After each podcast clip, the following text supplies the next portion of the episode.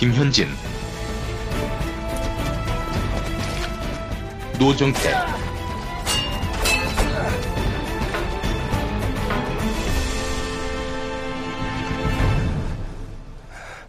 맹정전 예, 안녕하세요. 싸워오는 사람들을 만나는 본격 인터뷰쇼 맹장전입니다. 김현진이 몸통을 맡고 있고 노정태가 머리를 담당하고 있는데요. 지난 한 주를 쉬었어요. 왜 쉬었냐? 이름을 말할 수 없는 그분이 당일 아침에 빵꾸를 내셨기 때문에 너무 큰 상심을 하고 일단 한 주를 쉬었습니다. 한 주를 쉬고 어떤 분을 모셨냐? 오늘 날짜가 녹음한 날짜가 12월 30일이에요. 그러면 송구 영신을 해야 되잖아요. 한국 사회를 좀 정리하는 의미로 음, 어쩌다 한국은 이라는 한국 사회가 어쩌다 이렇게 됐지?를 골고루 알려주는 영양가가 높은 신간을 쓰셨으며 영원한 한국 사회 부장님 물뚝 심숑님을 모셨는데 그 전에 우리 정태 씨랑 인사를 한번 하시고 정태 씨 안녕하세요. 네, 안녕하세요. 예, 지난 주에 이름을 말할 수 없는 그분이 예. 약간 자신이 없다. 라고 했을 때, 아, 물론 그분 다시 나올 거예요. 제가 다시 네. 설득했어요. 그때 정태 씨가 명언을 했잖아요. 역시 보수는 안보를 중시하는군요. 네. 라고. 저 안보의 위협이 느껴졌던 거죠. 사실 우리는 전혀 그 도발 의도가 아, 없었는데 그러니까 전혀 무력을 행사할 예. 이것도 없고. 우리의 질문지에서 이제 약간 좀 문학적 표현, 문학적 수사였을 예, 뿐인데. 문학적 수사를 예. 좀 사용했어요. 그러니까 애국 대학 뭐 이런 식으로 네. 그랬더니 뭔가 나를 함정에 빠뜨리려는 게 아닐까라고 생각을 하셨나 봐요. 그래가지고 전혀 조롱과 비하의 의도가 그쵸. 없다고. 오히려 약간 배우는 네. 태도를 가지고 들어가려고 썼던 표현인데 좀 이렇게 걸리셨나 보죠. 그러니까 지금까지 얼마나 좌파 진영 양아치처럼 놀았는가를 다시 한번 반성해봐야 음. 되는가라는 아니, 생각을 또 잠깐 하긴 했습니다. 도매금으로 그러진 말. 네, 그 그냥- 오늘 자책 모드인 예. 것 같아요. 마음이 좀 아프셨다. 그분은 지금도 마음이 아프신 것 같다. 아니에요. 1월 달에 다시 연락하기로 했어요. 내가 어떻게 해서든 모셔오고야 말 거야. 하여튼 오늘 오신 물뚝심총쌤 박수 우와 아, 예, 안녕하십니까. 뭐, 우와 난데없이 박수를 치고 그러십니까. 아, 박수는 늘 쳐야 그 이름을 말할 수 없는 그분이 조갑재 선생님이죠? 네. 그 이름을 말을 왜 못해? 우리 방송의 볼드모트 같은 존재이기 아, 때문에 예. 어, 저는 저 조갑재 대기자님의 젊었던 시절의 업적에 대해서 굉장히 높게 평가한 사람 중에 한 명으로서 다들 높게 평가. 아쉽네요. 네, 그걸 예. 누가 낮게 평가하겠어요. 어, 전- 네. 그, 그분의 직접 그 자신이 스스로 이야기한 자신의 모습에 대한 이야기를 좀 들어보고 싶어요. 아, 그렇죠. 예. 이 수요가 굉장히 큰데 예. 아직까지 성사가 되진 않았습니다. 아쉽네요. 지금 아쉽네요. 이쯤 되니까 내가 거짓말을 하는 것 같아. 어, 저 조갑재 대기자님 그 혹시 듣고 계시면 꼭 나와주시길 부탁드리겠습니다. 아, 제가- 나오실 거예요. 제가 부탁한다고 네. 나오시는 것도 아니지만. 네, 나오실 예. 거예요. 제가 기도하고 있기 때문에 그리고 늘 기도하고 있다고 문자를 때마다 보내기 때문에 분명히 나오실 겁니다. 예. 그럼 오늘 모신 물뚝 제가 자꾸 물뚝심숑 이렇게 얘기하니까 좀 이렇게 닉네임이 귀여운 느낌이라 자꾸 그렇게 예, 부르게 그냥, 그냥 물뚱님으로 해주세요. 예. 네, 불쾌한 표정을 지으셨어요, 굉장히.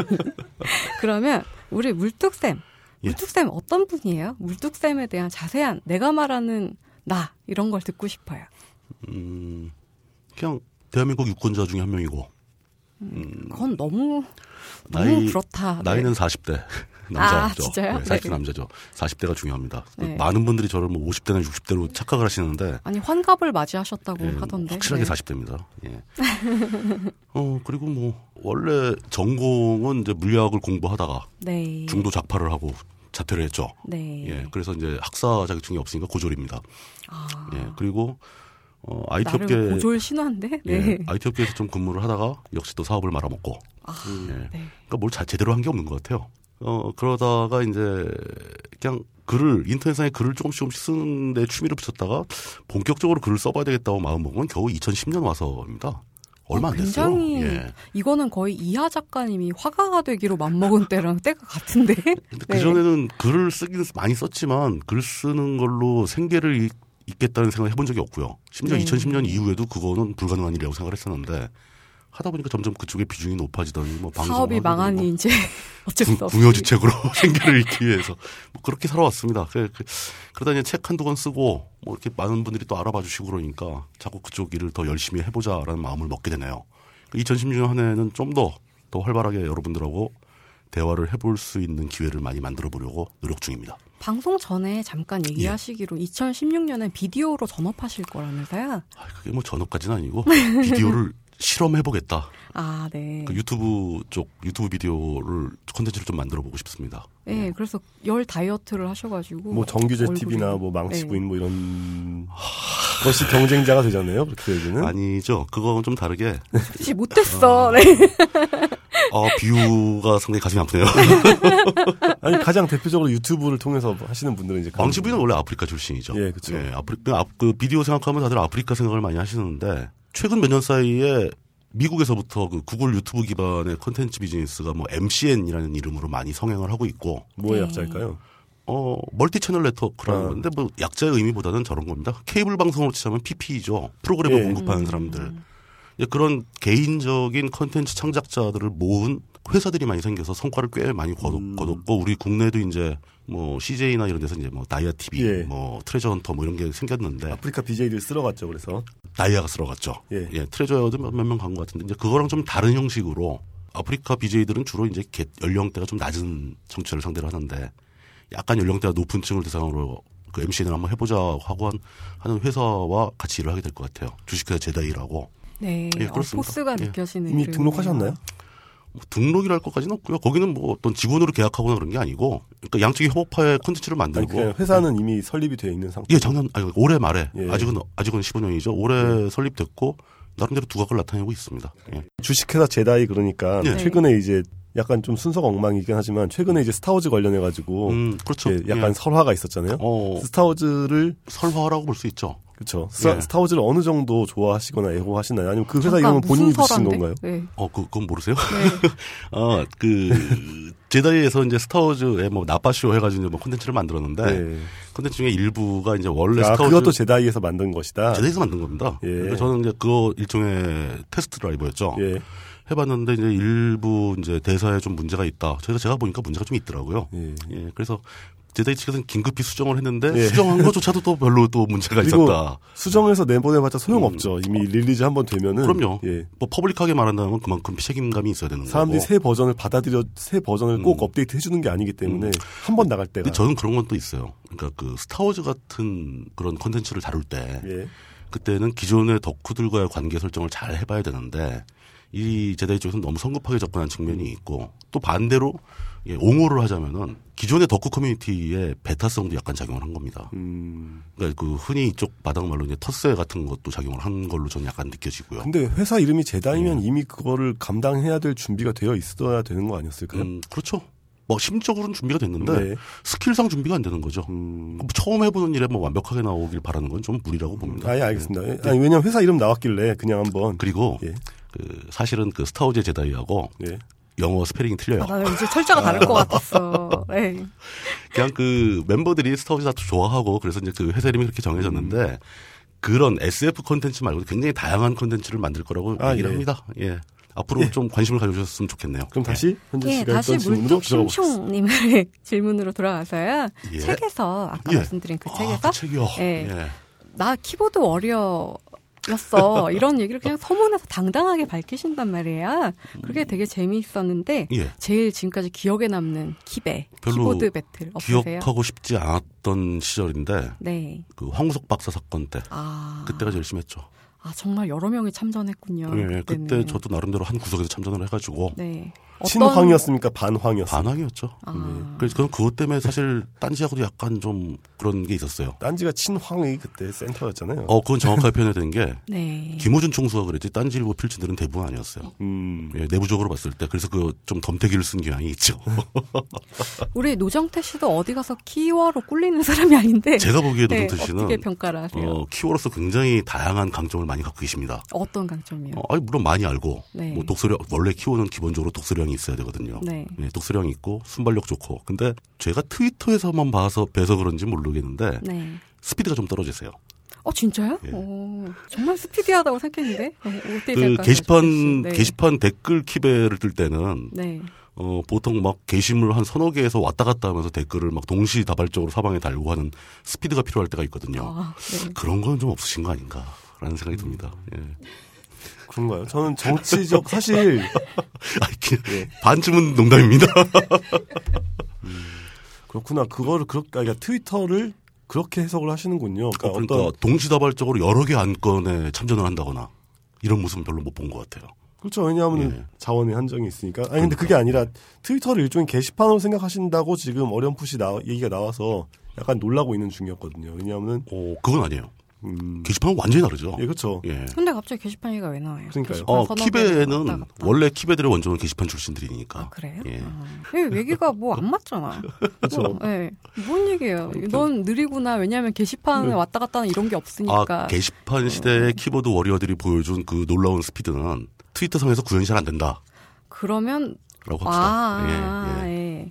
그렇군요. 게시판 시대에 키베 하고 그러셨어요? 아니, 저도 진보누리 이전에 우리 모두부터 그때는 제가 그걸 못 봐가지고, 예. 예. 그 제가 좀, 그때는 IT 나죠. 경영을 하시는데 집중하고 계셨겠죠. 어, 그랬을 가능성이 높습니다. 예. 그- 그때도 이제 뭐 돈, 90년대 말 2000년대 초니까. 아, 그때면 돈 무지하게 많이 벌 때네요. 아, 그래요? 우와. 왜 돈 버느라 못 봤다고 우리 정태 씨의 속도를 무시하다니. 이거는 이제 죄송합니다. 예, 제가 못 오류가 본 있는 겁니다. 걸로. 예, 네. 예. 오류가 있는 걸로 하고. 근데 우리 다 이제 타자 쳐서 먹고 살다 보니까 음. 원고료를 홈페이지에서 받는 시스템 아, 이게 굉장히 그거요? 궁금해요. 어. 그거는 제가 굉장히 오랜 시간 동안 고민하고, 네. 나름대로 굉장히 진지하게 접근하고 있는 주제 중에 하나인데. 얼마나 오랜 시간 정도 약 2010년 이후로 계속 그랬죠. 네. 예, 그러니까 수익, 그글 쓰는 콘텐츠를 만드는 것에 대한 대가는 지불되어야 한다. 이건 철칙이거든요. 네. 근데 현대 사회에서 콘텐츠에 대한 대가가 지불되는 방식이 다양화되면서 악화되고 있죠. 음. 그 단적으로 얘기해서 뭐 주간지 원고료도 최소한 뭐 인상되지 않았거나 아니면 떨어졌죠. 한 10년째 그냥 그대로 가고 있어요. 그, 10년 그대로 넘게. 그대로 간다는 것은 실질적으로는 굉장히 큰 폭으로 떨어졌다는 얘기거든요. 그렇죠. 예. 거기다가 점점 더 외주가 있으니까. 그것도 없어지고. 그, 예, 그것도 네. 그렇고 그다음에 뭐 책도 마찬가지고 이 텍스트 기반의 콘텐츠가 대가를 받고 있는 상황은 저는 아니라고 봅니다. 그 그거에 대한 돌파구를 나름대로 여러 가지로 고민을 하는 건데 그게 쉽진 않죠. 근데 저는 이제 블로그에서 원고를 받는 시스템이 나름대로 성과를 보였다라고 얘기를 한 게 예. 어, 가장 큰 성과는 그겁니다. 자신이 글을 읽고 그 글에 가치가 있다고 판단했을 때 돈을 낼 준비가 되어 있는 분들이 굉장히 많아요. 아, 그래요? 예. 네. 그러니까 그분들이 어디 한 자리에 모이지 않아서 그렇지. 또 이것도 약간 오해가 있을까봐 한마디 더 붙이자면 정파성이 없는 분들 중에도 굉장히 많습니다. 음. 정파성이 있는 분들은 다분히 어떤 후원 개념으로 돈을 내시는 경향이 있는데, 아. 그렇죠. 예, 그게 아닌 분들은 그 컨텐츠의 quality에 따라서 돈을 내겠다 라는 마음의 자세가 되어 있는 분들이 굉장히 많다. 그러니까 후원이 아니라 대가로서 예, 지불을 예. 말 그대로. 원고료, 원고료의 네. 개념으로 그런 걸 할 수 있는 당신과 나는 저, 주장하는 바가 다르고 정파적 스탠스가 다르지만 당신의 글은 나한테 도움이 됐기 때문에 원고료를 내겠다. 이런 음. 반응이 온다는 거죠. 네. 전 이게 가장 바람직한 모델이라고 보거든요. 그런 분들이 많이 존재하고 있고 실제로 그분들이 원고료를 지불하는데 거침이 없다는 걸 확인한 게 가장 큰 성과라고 보고요. 대신 거기에 따라붙는 기술적인 걸림돌이 하나 있는 것 같아요. 사실 블로그에 있는 글 하나의 원고료를 아무리 많이 책정해봐야 뭐 몇만 원 단위 책정할 수는 없잖아요. 그쵸. 저렴하게 네. 책정을 해야 되고 가급적 저렴하고 다수가 낼 수 있는 시스템이 필요한데 네. 소액 결제가 잘 안 되는 겁니다. 음. 그냥 계좌이체 해달라고 하면 되죠. 계좌이체도 계좌이체 수료 없이 할 줄 아는 분들이 비율이 반 이하예요. 대부분 그러니까 저는 이제 제 글 하나당 많이 해봐야 천 원 이상의 원고를 내지 말아달라 이렇게 얘기하는데 삼천 원, 사천 원 결제 그 송금하는데 수수료 500원 이건 곤란하다는 거죠. 그래서 저는 이게 이 문제가 요즘 많이 나오는 그, 그 핀테크 micro payment하고 상당히 밀접한 관계가 있는 거라고 봅니다. 굉장히 편리해야 되고 one click으로 할 수 있어야 되고 그렇게 해서 글당 500원, 1000원 정도의 결제가 가능해진다면은 굉장히 많은 사람들이 자신의 텍스트 기반 콘텐츠로 수익을 올릴 수 있을 거라고 봐요. 어려운 얘기다. 저 바짝 굳었어요. 아, 뭔- 저 네. micro payment 뭐 별거 아니죠? 아니, 아니요. 뭔지는 아는데, 예, 예. 한 번도, 아, 독자들한테 직접 글을 뭐랄까, 생산자와 소비자가 이를테면 일종의 직거래를 직거래죠, 하는 직거래. 거잖아요. 예. 예. 그리고 그게 좀더 예. 발전한다면은 이제 요즘도 많이 나오고 있는데 뭐 허핑턴 포스트 같이 그런 것도 있고 하지만 이제 큐레이션 서비스 나올 필요가 있죠. 인터넷상에 흩어져 있는 양질의 콘텐츠를 모아서 소개하는 사이트도 있을 필요가 있고 네. 거기서 자기 마음에 드는 콘텐츠가 있다면 그 콘텐츠를 작성한 사람한테 그 자리에서 원클릭으로 송금할 수 있는 네. 근데 그 시스템은 가령 오마이뉴스라든가 예, 예. 뭐, 뭐 여러 뭐 민중의 소리도 지금 그런 거 있죠. 그런 거 있고 많은 진보 매체에서 시도를 했었는데 예. 영 신통치가 않았단 말이죠. 그 그거는 전 반반으로 보는데 예. 그쪽 진영 자체의 독자층이 얇습니다. 정파성이기 때문에. 아, 네. 아니 근데 예. 제가 이제 물뚝님의 예. 펴- 그 능력을 뭐 평가하거나 무시하려는 건 아니지만 예, 예, 예. 일반적으로는 조직을 가- 조직에 들어 있어야 들어오는 예. 정보의 양과 질이 달라지기 때문에 그렇죠. 훨씬 유리하잖아요. 어, 근데 그게 그런 정파성 있는 매체들은 스스로 그 독자들의 층을 굉장히 제한하고 있다고 봐야 됩니다. 그러니까 일반적인 독자들, 일반적인 quality 있는 콘텐츠를 접하고 싶어 하는 독자들은 정파성 있는 매체에는 거부감을 갖고 있어요. 거기는 글다 똑같다라고 생각하는 거죠. 그 저는 보다 광범위한 독자층을 상대할 수 있기 위해서 정파성을 억제할 필요가 있다라고 항상 생각을 합니다. 그러면 예. 아무래도 청취자들 궁금한 그래서 얼마나 벌어봤어요? 뭐 이런 음. 얘기일 텐데. 한 달에 원고료가 그러니까 저 저는 일부러 네. 뭐 3만 원, 5만 원 이렇게 입금하시는 분들한테 막 연락을 해서 그렇게 많이 하지 말고 환불 더 조치를? 조금씩 네. 환불은 안 하죠. 일단 들어온 걸. 말씀을 드리죠. 많이 네. 보내지 마시라. 네. 저한테 필요한 것은 또 이 실험이 성공하기 위해서는 작은 금액을 여러 번 보내주시라라고 얘기를 하는데 음, 네. 어 피크 때릴 때는 한 달에 200도 넘어본 적이 있습니다. 우와. 3천 원, 오. 3천 원, 5천 원 모아가지고. 와. 근데 그렇게 이제 그게 항상 가지는 못하고 예, 평균을 내보죠. 평균 낼, 낼 때는 100만 원이 좀 안 되죠. 음, 우와. 예. 이거 이거 저 온라인상에 처음 공개하는 그러게요. 겁니다. 아, 예. 그렇구나. 아, 물론 이제 처음에 한 세 달 정도는 제가 결산 보고를 다 드렸었어요. 네. 근데 그 결산보고를 계속 드리는 게 또 송금하신 분들에 대한 신뢰일 수도 있을 것 같고 네. 그래서 중단을 했는데 꾸준히 이어지고 있습니다. 그게. 대신 제가 이제 죄송한 것은 그렇게 원고료를 계속 보내주시는 분들이 제가 글을 한동안 못 쓰게 되면 막 제가 미안한 거죠. 근데 그분들도 자동이체는 아니니까 원고를 아니죠. 안 쓰고 예, 있으면 예. 당연히 그냥 안 들어오는 거 아닐까요? 제가 글을 많이 쓰면 더 올라가고 글을 적게 쓰면 안 들어오는데 상당 상당수의 분들이 그냥- 자, 자동이체 하신 분들도 있어요. 아, 와. 예. 그러면 저는 열심히 그거에 보답하기 위해서 써야 되는데 그게 안 되니까 막 방송 밀리고 이 바쁠 때 한 달 때 한 달에 한두 편도 못 쓸 때가 있었거든요. 그래서 궁여지 책으로 필진들을 좀 이렇게 많이 모아서 같이 쓸 수 있는 팀 블로그 형식으로 만들어 본 거죠. 근데 그걸 또 더 싫어하시는 분들도 있었어요. 혼란스럽다. 너무 글이 많이 올라온다. 그래서 여러 가지로 고민이 많습니다. 예. 굉장히 새로운 실험을 하고 계신다는. 음. 저는 그거 완전히 안 될 줄. 알았거든요. 완전히 네. 실패할, 뭐 많이 들어와 1, 20만 원 들어오면 땡이다. 네. 라고 생각했는데 생각보다 훨씬 많이 들어와가지고 제가 그래 자신 있게 분명히 정파성 없이 quality 있는 텍스트 콘텐츠를 값어치를 지불할 스- 의사가 있는 사람들이 많이 있다. 라고 자신 있게 말씀드릴 수 있는 거죠. 굉장히 좀 깜짝 놀랐어요. 정태 씨. 아니 어떠세요? 저는 네. 사실 뭐 어영부영 생계를 해결하고 있기 때문에 그건 좋겠다, 중요한 한번 김현지 씨가 한번 해보시죠. 되나 어, 안 되나. 그러니까 그런 거를 아 저는 막 소심해가지고 야 이거 갖고 돈 받을라 그래 이런 게 하나라도 오면 다 때려칠 것 같아 죄송합니다 뭐 이러고 저한테. 뭐 네. 이거 국어라는 거 아니냐 뭐 이런 메일도 오고 그랬었어요. 아, 진짜요? 예. 참아야죠. 어떡합니까? 아, 그런 생각하시는 네. 분도 있는 거죠. 네. 제가 예, 뭐 김현지 씨까지 해서 되면 공식화 모델을 공식화 해보죠. 그리고 그거는 확실하게 있습니다. 그러니까 이게 콘텐츠가 항상 그렇듯이 확신이 좀 있어야 돼요. 신뢰가. 신뢰가 있으려면은 기본적인 기간 동안 꾸준히 올라 올라와야 됩니다. 네. 그러니까 아, 이 사람이 글을 계속 쓸 거다라고 믿, 믿어야 그걸 계속 보게 되지. 네. 어쩌다가 올리는 사람 거는 힘들죠. 네, 저를 뚫어져라 보면서 어쩌다 울리는 사람 안 된다 꾸준, 이거. 꾸준히 네. 하면은 반응이 분명히 있을 거다라고 저는 봅니다. 예. 근데 이 실험은 분명히 어느 정도 성공하셨는데 예. 왜 정치가 밥 먹여준다라는 첫 책은 서울 시내 도서관에 아무리 찾아도 없는 거죠? 그래도 나름대로 그 딴지일보의 필진들 사이에는 네. 일세 클럽이라는 게 있어요. 일세를 넘기냐 못 넘기냐. 예, 그 일세를 못 넘기는 사람들의 클럽인 거죠. 아, 예. 일세를 다 못 판 사람들의. 그 저는 다행히 첫책 내고도 일세는 넘겼습니다. 와. 왜 그런데 거야? 네. 없더라고요. 안 팔린 거죠. 뭐 어떡합니까? 그거. 예. 저도 딴지일보 필진이면서 일쇄 클럽에 가입을 해야 될 것 같은데 아무도 불러주지도 않네. 근데 요번에 내신 책은 굉장히 두꺼워요. 그리고 아, 예. 강연을 그렇죠. 하신 거를 음, 음. 모아놨는데 이 강연은 어떻게 하시게 된 거예요? 그 로고폴리스라는 회사가 일종의 임프린트, 그 위즈덤하우스의 임프린트인데 네. 청취자분들이 임프린트에 대해서 설명은 뭐 간단한 겁니다. 그냥 그냥 브랜드예요. 예, 일종의 갈라져 나온 브랜드죠. 군사. 예. 네. 어, 굉장히 소규모로 그거를 만드신 분께서 저한테 먼저 제안을 해주셨어요. 그러니까 강연을 한번 하고 강연 내용을 책으로 만들자.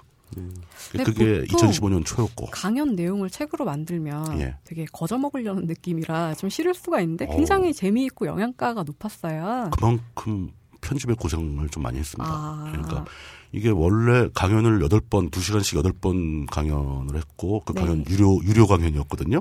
아. 그 강연 자체도 근데 그 네. 50, 한 55분 정도 끝까지 그걸 들어주셨고 네. 처음부터 거의 끝까지 다 들어주셨고 네. 그 강연을 하기 위해서 저는 여덟 번의 원고를 썼겠죠. 강연 원고를. 네. 그 강연 원고도 분량이 넘치는 판이었는데 두 시간 동안의 강연을 녹취를 해서 그 녹취록을 기준으로 편집을 예. 시작했습니다. 근데 분량이 엄청나게 네. 넘쳤어요. 예. 한 권으로 낼 수가 없다. 그래서 상당히 많은 부분 요약됐고 드러낸 부분도 있고 근데도 400페이지 예, 가까이 근데도 그 되죠. 결국 길게 네. 나와서 상당히 좀 죄송한데 어, 편집하는 거 그러니까 연초에 강연이 있었고 연말에 책이 나왔으니까 굉장히 길게 편집을 했죠. 사이에 한 두 달 동안 제가 또 농땡이를 치기도 했고 그렇게 해서 좀 고생해서 만들어진 책입니다. 그 편집은 누가 어이 그 출판사 쪽 편집하시는 분들 고생 돈이 많이 하셨죠. 예. 많으시군요. 그꽤 여러 차례 수정을 했고 네.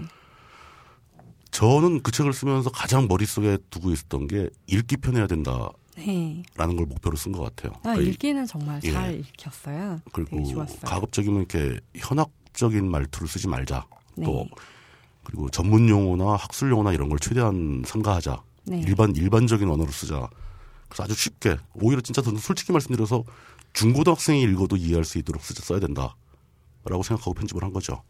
예, 그 점에서 굉장히 성공적으로 보이는데요. 처음에 키보드 워리어도 재밌었지만 이승 의견가 이것도 좀 재밌었거든요. 아, 그건 이 자리에 또 확실하게? 밝혀드려야 되는 네. 게 의견가라는 명칭은 그 음악 평론하시는 서정민갑 씨가 먼저 쓴 말입니다. 네, 예. 그분의 그 자신 스스로에 대한 호칭을 보고 제가 어, 이거 대단히 마음에 든다.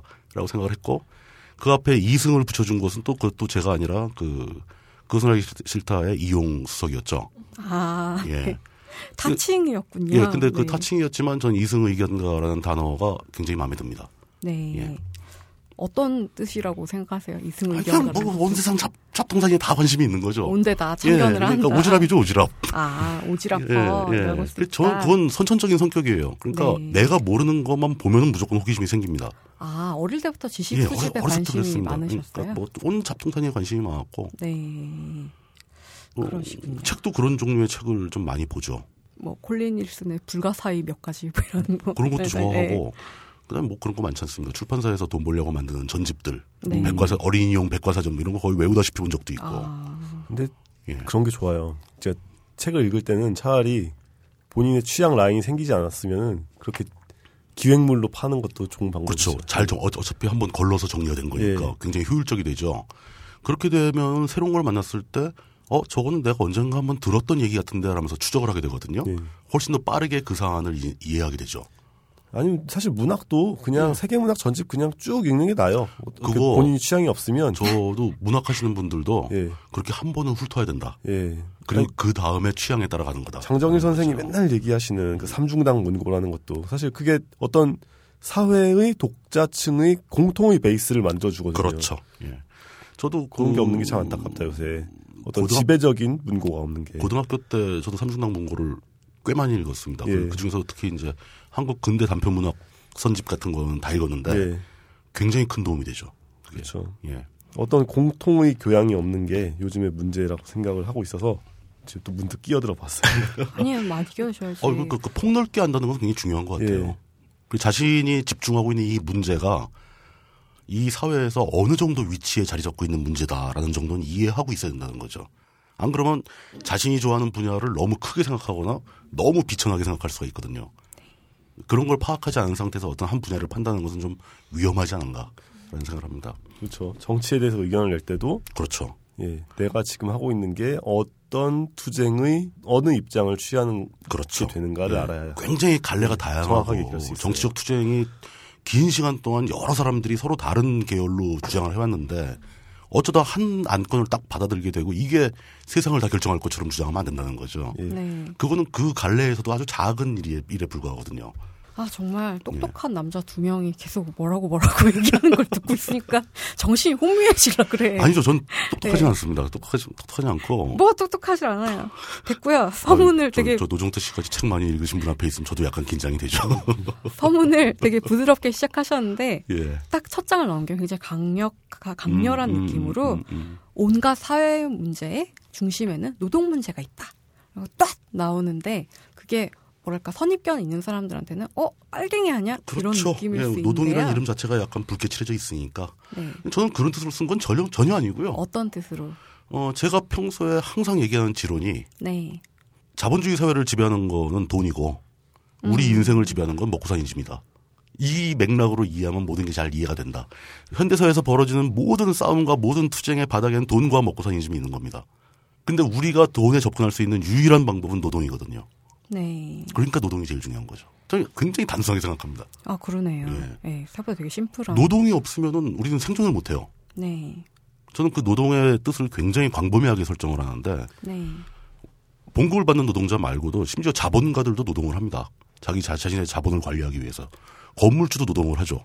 그렇죠. 사실 그것 예. 그 노동의 질이 형편없는 게 한국 사회의 가장 큰 문제예요. 그렇죠. 경영 노동의 질이 형편이 없다. 그 사람들이 자본을 가지고 자본을 관리하기 위해서 노동을 했을 때 노동의 품질이 나쁘면은 도태되고 자본을 잃어야 되는데 아니잖아요. 이. 한국 사회는 그걸 이 어떤. 안전망으로 보호해 주잖아요. 그건 안 돼. 벌써 틀린 거죠. 그들의 노동도 노동이라는 건 인식을 해줘야 된다. 그래서 저는 노동자라는 계급이 이 사회의 거의 99%를 차지하지 않느냐. 저는 이 사회에서 노동자가 아닌 사람은 그 군인하고 환자들밖에 없다고 생각합니다. 근데 대부분의 사람들이 책에도 쓰셨지만 예. 나는 사무직이니까 노동자가 아니야. 근로자야. 뭐 착각이죠. 좀 이렇게 하는 것 같고 제가 옛날에 회사 다닐 때 노동절을 쉬지 않고 강제로 래프팅을 갔어요. 그래서 음. 왜 우리는 회사에서. 쉬지 않고 예, 래프팅을 갑니까? 이러니까 휴일날 야유회 가고 휴일날 뭐 저 산행하고 뭐 이런 데 되게 많죠. 경례 부장님이 우리 잘못된 회사는 거죠. 노조가 없기 때문에 오늘 놀러 가야 돼. 그래가지고 어? 이랬는데 이런 떡밥들 있잖아요. 뭐 예, 블루 예, 칼라가 예. 노동자고 화이트 칼라는 아니야. 나는 뭐 이런 막노동하는 게 아니니까 그냥 근로자다. 이런 떡밥을 좀 한 방에 혁파할 수 있는 그런 게 있을까요? 그것은 노동 문제를 떠나서 네. 이 세상의 모든 문제들이 한 방에 해결될 문제는 전혀 없다고 봅니다. 아 그렇죠. 예, 그거는 그냥 일종의 기대 기대에 불과한 거고 네.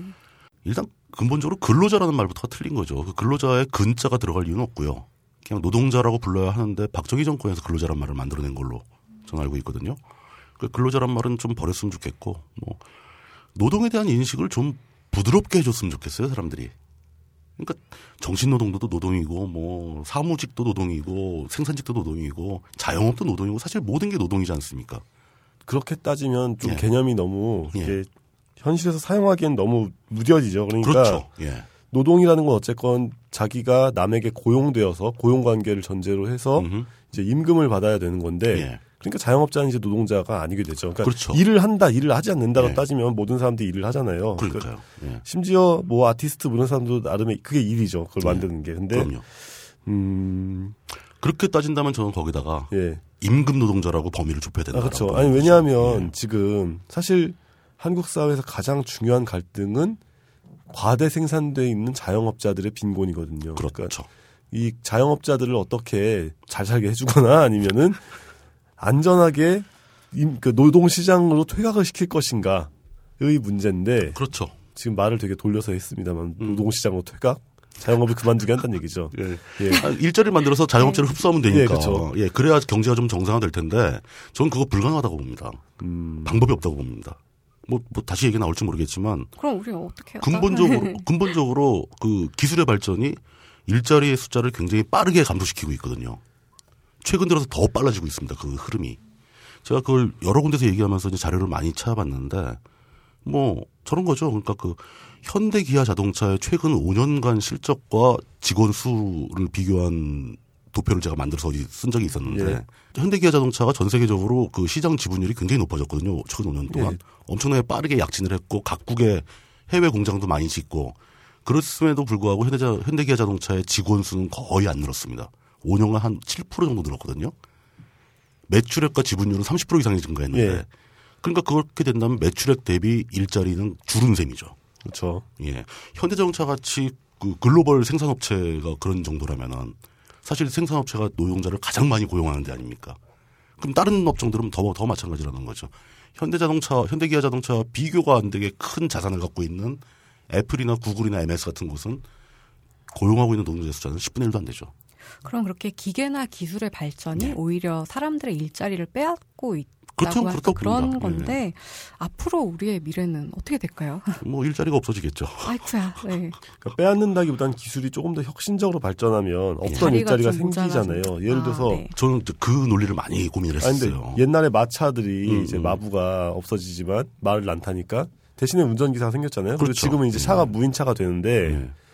이제 자동화가 불가능하고 사람이 반드시 손으로만 해야 되는 어떠한 영역들이 계속 개발이 돼야 되는 문제인데 그렇죠. 지금 문제는 기술 발전이 부족하다는 게 아니라 기술 발전이 일자리를 뺏는 만큼 생산내지를 못한다. 음. 그러니까 옛날에는 사람이 했었어야 될 일을 기계가 해도 그 나머지를 또 사람이 할 수 있는 일이 더 나왔고 해야 되 사람이 해야 되는 일이 계속 나오잖아요. 근데 이- 예를 들어서 옛날에 이제 가사노동 같은 경우가 다 예. 손으로 했잖아요. 그렇죠. 그러니까 예. 이 못 사는 집들은 아예 가사노동을 포기하고 인간다운 삶을 못 살았고 음흠. 잘 사는 집에서는 maid를 고용을 했단 말이죠. 그렇죠. 예. 근데 이제 maid의 수요는 없어졌잖아요. 왜냐하면은 이제 다 가전제품으로 많이 하니까. 그렇죠. 지금 이제 뭐 애 키울 때 아니면 이제 가끔 필요할 때 살림 도우미를 부르긴 하는데 그렇죠. 가사 도움이라고 하죠. 예. 예. 가사 도우미 불러도 예전의 그 집에서 상주하는 maid의 수요 같은 건 이제 없단 말이에요. 그리고 지불할 수도 없고. 어쨌건 이러면 이제 누군가는 하루 종일 남의 집에 살림을 해야 되는 그런 고역으로부터 벗어나니까 뭐 결과적으로 인류가 진보한 건데 문제는 이 다음 단계로 나가지를 못한다. 그렇죠. 그러니까 뭐 우리가 우주를 개척을 했던가 뭐 이렇게 좀 이렇게 화끈한 해법이 더 나왔어야 되는데 인류의 발전이 멈췄다. 뭐 이렇게 얘기할 수 있을 것 저는 같아요. 그걸 봅니다. 그러니까 그 지금 말씀하신 대로 여태까지 기술의 발전으로 인해서 줄어든 일자리를 채워준 것은 기술의 발전으로 인해서 생겨난 새로운 형태의 예, 일자리였거든요. 그쵸. 예. 그 속도가 비슷하거나 새로 생기는 속도가 더 빨랐기 때문에 그쵸. 인류의 자본주의가 번영을 했던 거거든요. 근데 이제는 그 속도가 완전히 역전됐다라고 저는 보는 겁니다. 새로운 일자리가 거의 생겨나지 못하고 있어요, 이젠. 그리고 어, 일자리가 네. 없어지는 속도가 굉장히 가속화가 됐습니다.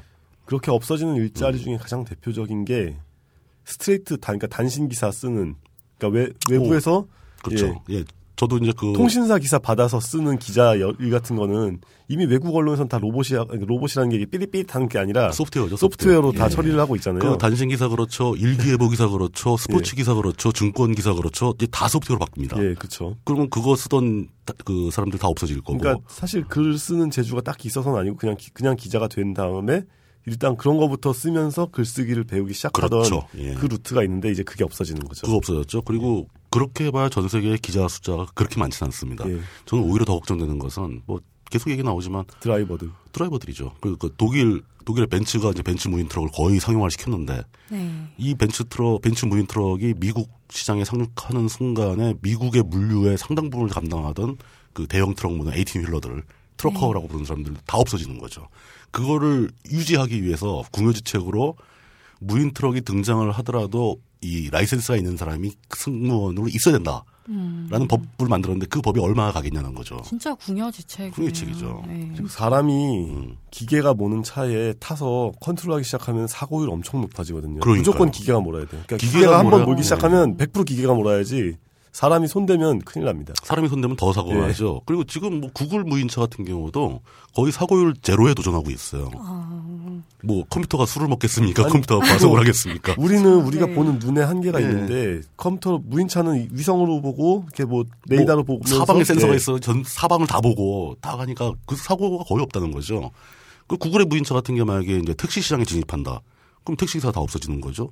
지금 뭐 택배는 이미 아마존에서 드론 도입했고 벌써 무인차 나오기 시작했고 그러면 일자리 없어지는 속도는 아마 향후 10년 내에 상당히 빨라질 겁니다. 그러면 이쯤에서 예. 띨띨한 질문을 두려워하지 않는 저로서는 그럼 이제 우리는 어떻게 해요? 라고 여쭈어 보지 않을 수가 없는데. 네. 책에서는 그 결론을 이제 굉장히 좀 미약해 보이는 결론이었는데 결국은 이제 그 나중에 얘기할 수 있는 기본소득이 전 현재까지 네. 등장한 것 중에 좀 그나마 실효성 있는 유일한 대안 아니냐 라고 예. 보고 있는 거죠. 말씀하신 김에 기본소득이라는 대안.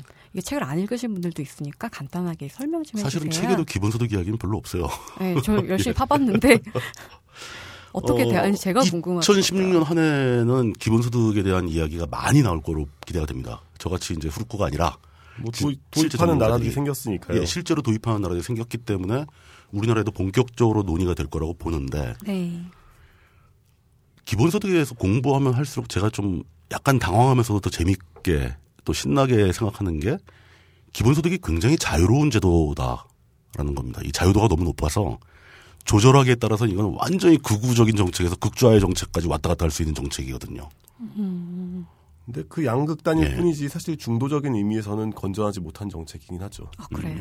예, 저는 그렇게 생각하는데 네. 그렇죠. 건전하지 못하다는 거에는 별 저는 동의를 안 하는데 네. 저는 이 자본주의 하에 시장 경제를 움직일 수 있는 방법이라면은 거기에 건전성을 따질 여유는 없다고 봅니다. 우리에게 여유가 없다는 거죠. 음. 지금 당장 일자리가 없어져가지고 다들 굶어 죽게 생긴 판에 조금 불건전하더라도 할 수 있는 거라면 다 해봐야 된다는 거죠. 살리기 위해서라도. 정태 씨는 어떤 면에서 건전하지 못하다고 생각을 하시는 거예요? 어, 사회를 기본소득을 받는 사람과 받지 않는 사람으로 분할시키죠. 그래서 치자와 피치자의 구분선을 명확하게 만들어버리기 때문에 상당히 우리가 가지고 있는 근대 혹은 현대 사회의 인간 모델 하나여야 돼요. 그러니까 민주주의 사회가 올바로 성립하려면 인간은 딱 하나 일하고 돈 벌고 뭐 번식하고 필요하다면 번식하고 양육하는 어떤 종류의 인간형이 있는데 기본소득이- 기본소득이 만들어 기본소득이? 만들어내는 기본소득이라는 시스템은 게? 예. 예. 돈을 받거나 받지 않거나 그러니까 그거기에 기본소득에 의존하는 사람과 의존하지 않는 사람을 구분시키죠. 그러니까 거기에 생계가 의존되는 사람들은 돈 버는 사회의 경제를 이끄는 사람들에게 끌려가는 역할이 될 수밖에 없기 때문에 말씀하신 대로 지금 기술 기술 변화가 추동하는 어쩔 수 없는 현상의 일부이긴 하지만 저는 이것을 받아들이기보다는 극복해야 될 과제로 생각을 예, 하는 편이에요. 한 가지 질문이 있는데 잠깐 다시 한번 띨띨한 질문을 드려야지 않은 저로서는 예, 예. 그래서 기본소득이 뭐냐고라고 청취자들을 네, 대신해서 그렇죠. 이제 지금 예. 이제 그게 설명이 나올 겁니다. 네. 지금 저는 이제 그 뒤에 설명하신 것 때문에 이제 앞부분의 표현은 다른 뜻으로 이해가 이해해야 된다는 생각이 들었지만 기본 소득이라는 것은 받는 사람과 안 받는 사람의 구분이라는 건 없습니다. 아 그렇죠. 아니 예. 문제는 근데, 근데 받- 뒤에 예. 설명하시기를 기본 소득에 의존하는 사람과 의존하지 않는 사람은 예. 아닌다라고 보셨는데 그 사실 말 그게 뜻에. 그 기본 소득이라는 게 있죠. 혹시 청취자분들 중에 아직 잘 모르시는 분들이 계실 것 같으니까 네. 기본 소득의 본질은 그냥 모든 사람에게 조건 없이 같은 금액을 매달 준다라는 겁니다. 그게 얼마가 됐든 간에. 그렇죠. 언컨디셔널이라는 게 들어가죠. 네. 조건이 네. 없다라는 거. 그러니까 그것 때문에 이제 굉장히 다양한 현상들이 벌어지는데 감론을박이 이어지고 있습니다. 저도 기본소득이 도입됐을 때 어떤 일이 벌어질지 모르겠어요. 해본 적이 없으니까요. 국가 차원에서 해본 적이 한 번도 없잖아요, 아직도. 근데 그게 핀란드가 한다고 하니까 핀란드가 지금 제일 먼저 깃발을 들었죠. 그 예. 핀란드도 지금 당장 하는 거 아니고 예. 그 2016년 한 해 동안 스터디해서 2016년 말에 법안을 제출하겠다는 얘기예요. 근데 법안을 제출하겠다는 주장을 하는 측이 집권당과 수상이니까 될 거라고 보는 거고. 그리고 미국에서 주 단위로 약간 시행해봤던 적이 있었는데 결과가 별로 좋지가 않았죠. 그러니까 어, 그거는 데이터를 놓고 얘기해야 되는데 예. 좋은 쪽이 많았습니다. 물론 나쁜 현상도 벌어졌죠. 뭐 알래스카 같은 경우는 기본소득이라고 보기 힘든 거고 뭐 미국은 제대로 안 했습니다. 근데 캐나다 같은 경우 이번에 또 어떤 특정한 주에서 해보겠다고 그러고 네덜란드도 네덜란드 국가 차원이 아니고 주 단위로 한다는 얘기가 나오고 있는 거고요. 그러니까 지금 우리나라에서 경제에서 가장 중요한 문제는 근로소득이 늘지 않는다. 그리고 어, 실질적으로 마치- 줄고 있어요. 예. 마치 우리처럼 받아야 될 돈을 못 받고 있다. 뭐 이런 차원은 이, 게 문제인 것이지. 뭐 알바비 알바비 떼먹고 아니면은 이렇게 특히 블루 칼라들 손으로 하는 노동자들 그렇죠. 돈 다 떼먹고 그걸 국가에서 처벌을 제대로 안 하는 문제. 저는 일단은 여기에 정책적 역량을 집중시켜 보는 게 중요하지. 진보 진영의 담론이 자칫하면 기존의 복지 시스템을 파괴할 우려가 있고 애초에 그런 목적도 많이 가지고 만들어진 제도에 대해서 이렇게 막 뭐 이렇게 미래의 제도 이렇게 얘기하는 건 좀 문제가 있다. 우리는 아직 20세기의 처방을 다 써보지 않았다. 제대로 써보지 않았다라는 어떤 확고한 보수적 입- 입장을 가지고 있습니다. 예. 어, 그런데 그. 아무튼 기본소득은 아니 예, 예, 정리를 예. 해보죠. 기본소득이라는 것은 모든 사람에게 묻지도 따지지도 않고 음. 매월 일정액을 지급하는 그렇죠. 방식이다라는 것이고 그래서 많은 경우에 신자유주의자들도 내- 기본소득을 좋아해요. 왜냐하면은 국가 시- 국가의 행정 체계를 크게 가져갈 필요가 없습니다.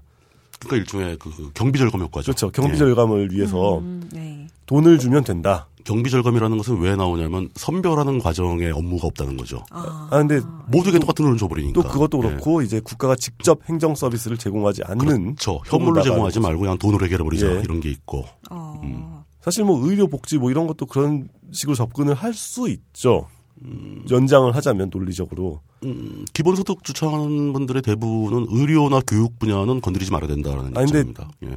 한 번 시작된 논리가 이제 어디까지 나갈 수 있는가를 놓고 보자면 거기만 안 된다라고 했, 을 때의 설득력이 그렇게 강하지 어, 않아요. 물론 그렇지 않습니다. 그러니까 기본소득이 도입될 때 제가 자유도가 높다고 한 것은 기본소득이 도입되면서 기존의 복지 체계 중에 어떤 걸 유지하고 어떤 걸 없앨 것인가 하는 논란이 더욱더 크게 있어야 된다는 거죠. 그러니까 적용하는 게 자유롭게 그렇죠. 할수 있다는. 그 심. 심한 경우는 지금 기본소득 주장하는 사람 중에서 가장 극우적인 집단은 일본 유신회입니다. 예. 하시모토 도루가 이끄는 일본 유신회는 그 기본소득을 도입하는 이유가 일본의 공무원들 중에 그 사회복지사들이 그렇게 많아요. 예. 그걸 싹 없애버리자는 겁니다. 하시모토 도루 입장은. 그렇죠. 그러면 그 기존 복지를 파괴하자는 거죠. 예.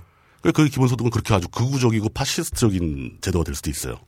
파시스트라고 하긴 좀 그렇지만 아무튼 예. 예. 작은 정부 지향하는 사람들이 좋아할 만한 정책이긴 그렇죠. 하죠. 근데 반대로 하게 되면은 기본소득을 주는 상태에서도 그 기본소득의 베이스로 정부가 해야 할 일들이 대규모로 늘어날 수도 있습니다. 어떤 식으로요? 그러니까 사람들이 돈이 생겼으니까 그들에게 어떤 물자를 공급하고 뭐 이 돈을 쓸 수 있는 걸 만들어야 되는데 그걸 단순히 민간 시장에만 맡기지 않고 어떤 지자체 역할을 준다거나 뭐 이런 재원의 한계가. 있으니까 예. 제그 재원이라는 게 어디서 나오냐라고 하면 기존 복지제도를 파괴하면서 나올 수밖에 없죠. 왜냐하면 국가의 예산이 그건 어떻게 그렇게 단- 그건 어떻게 단정을 아니? 국가의 예산이라는 예. 거는 그렇게 쓱쓱쓱 늘어나지 않잖아요. 세입은 이미 예정돼 있고 그렇죠. 예 그러니까 주어진 세입 중에서 어, 만만한 걸 빼서 쓰게 되죠. 그러다 보면은 만만한 거 아니면은 이 기본 소득으로 인해서 직접적인 이익을 볼 사람들이 누리는 복지를 까서 기본 소득을 주는 식으로 전개가 되게 마련인데, 그러니까 우리가 이상적으로 생각하듯이 국방비를 먼저 막 빼고 뭐 이게 쉽게 벌어지진 않죠. 음, 저는 그래서 다시 한번 보수적인 생각을 가지고 있다라는 것을 기본소득 얘기 때문에 제가 이제 트위터에서 욕을 뭐 이렇게 좀 먹은 적이 있었는데 그때나 지금이나 결론은 똑같습니다. 그러니까 우리는 주어진 문제에 대해서 확인된 method를 다 쓰지도 않은 상태에서 왜 검증되지 않은 method의 길로 나아가야 하느냐. 일단은 확인된 걸 다 써보자. 오케이. 예. 예. 확인된 method를 쓰기 위해서 20년간 노력했는데 뭐 성과가 뭐가 있었죠? 아니 그거는 이제부터는 전략의 문제가 아니라 예. 실행의 문제잖아요. 음. 근데 문제는 실행이 안 되니까 완전히 새로운 전략을 해본다라고 하기보다는 그냥 단순하게 아까 얘기한 것처럼 세금 환급을 줄이고 그래서 이제 재정을 건전하게 만들고 뭐 이렇게 아는 것부터 해보자라는 입장을 검증된. 방법부터 사용을 예. 해보자. 뭐 괜찮습니다. 뭐 예. 그게 순차적으로 해놔도 괜찮고 네. 뭐 기본소득 어차피 우리나라 들어오려면 시간 많이 걸릴 겁니다. 그게 뭔지도 모르는 사람이 저 90%인데. 죽기 전엔 들어올까요? 네. 어 근데 저는 그 최근에도 어디서 이제 비슷한 얘기를 했지만 기본소득이라는 게 유럽에서조차 10년 이내 도입 안 될 거라고 작년까지만 생각을 했는데 갑자기 급작스럽게 다가온 것 또 그리고 핀란드에서 기본소득을 도입하면서 가장 큰 이유로 들은 것이 바로 실업 문제였습니다. 네. 그 핀란드에서도 가장 먼저 내세운 원인 이유가 실업 문제였어요. 네. 그렇다는 것은 제가 생각한 대로 기술 발전이 실업 문제, 그 일자리 문제를 유발하는 것이고 그 일자리 문제가 결국 자본주의 위기 상황으로 갈 수 있다 라는 것을 그들이 먼저 느낀 거라고 보는 거죠. 저는 그 자본 일자리 문제에 의한 자본주의 위기가 생각보다 훨씬 더 빠르게 다가오고 있다라는 느낌이 들어서 유럽에서 기본소득을 빨리 도입하는 게 즐겁거나 반갑기보다 더 걱정이 됩니다. 우리에겐 준비할 시간 자체가 없을 것 같은 느낌이 드는 거죠. 그러게요. 그런 자본주의에 대한 대안으로 예. 삼인주의를 들 수가 있는데 우리나라에도 과연 그런 도입이 가능할까요? 그 삼인주의와 기본소득에 대한 문제는 저는 좀 많이 별개죠. 저기 저 핀란드 얘기 나온 김에 전에 해봤어요. 전에 네. 사회 사회당 대표하시던 그 금민 네. 대- 전 대표의 의견에 많이 동조하는 편입니다. 그분은 어 삼인주의조차도 그러니까 자본주의적 성장의 논리에 포함되어 있다. 그리고 또 어떤 어, 사실상 예 사실 삼인주의는 냉전의 산물이거든요. 그렇죠. 그리고 또 이상적인 그 완전 고용 상태에 가 있어야 삼인주의가 작동을 된다. 작동이 된다. 근데 이게 일자리 문제에는 삼인주의도 대안이 될 수 없다. 일자리가 없는데 삼인주의가 어떻게 가동될 것인가?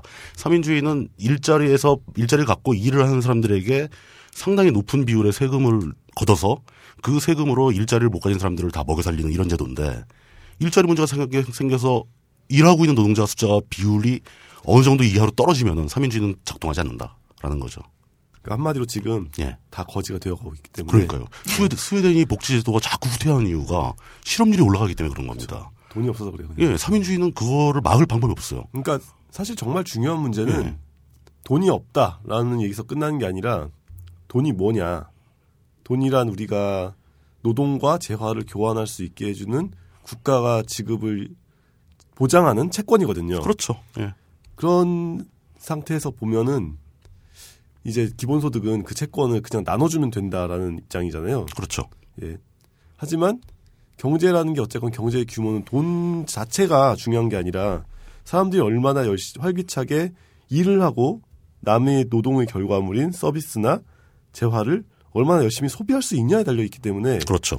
그 돈은 사실 말하자면 그림자예요. 그러니까 그림자일 뿐이고 실물은 생산하고 소비하는 그 모든 것이 이제 경제인 건데 실물은 실질적인 가치를 의미하는 거죠. 예, 그렇죠. 서비스가 됐건 상품이 됐건. 예, 그러니까 그 모든 것들이 돈은 그냥 일종의 추상적인 척도에 예, 불과한 거죠. 돈은 이제 교환될 수 있게 해주는 것에 지나지 않는데 뭐 어떻게 되겠죠?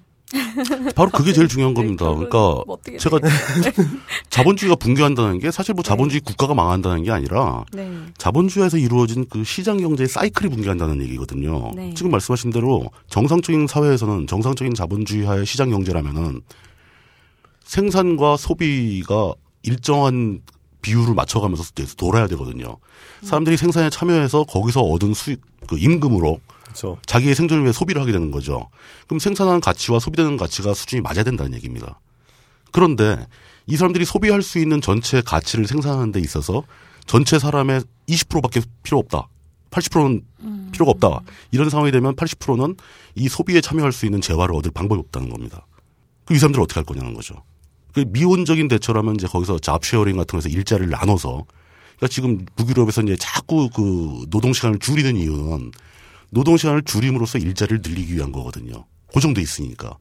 그렇게 해서 어떻게든 버텨보려고 했는데 이제 그 레벨로도 감당이 안 되는 거죠. 그리고 또 일자리 나누기 할 때 기본소득은 굉장히 큰 도움이 됩니다. 네. 예.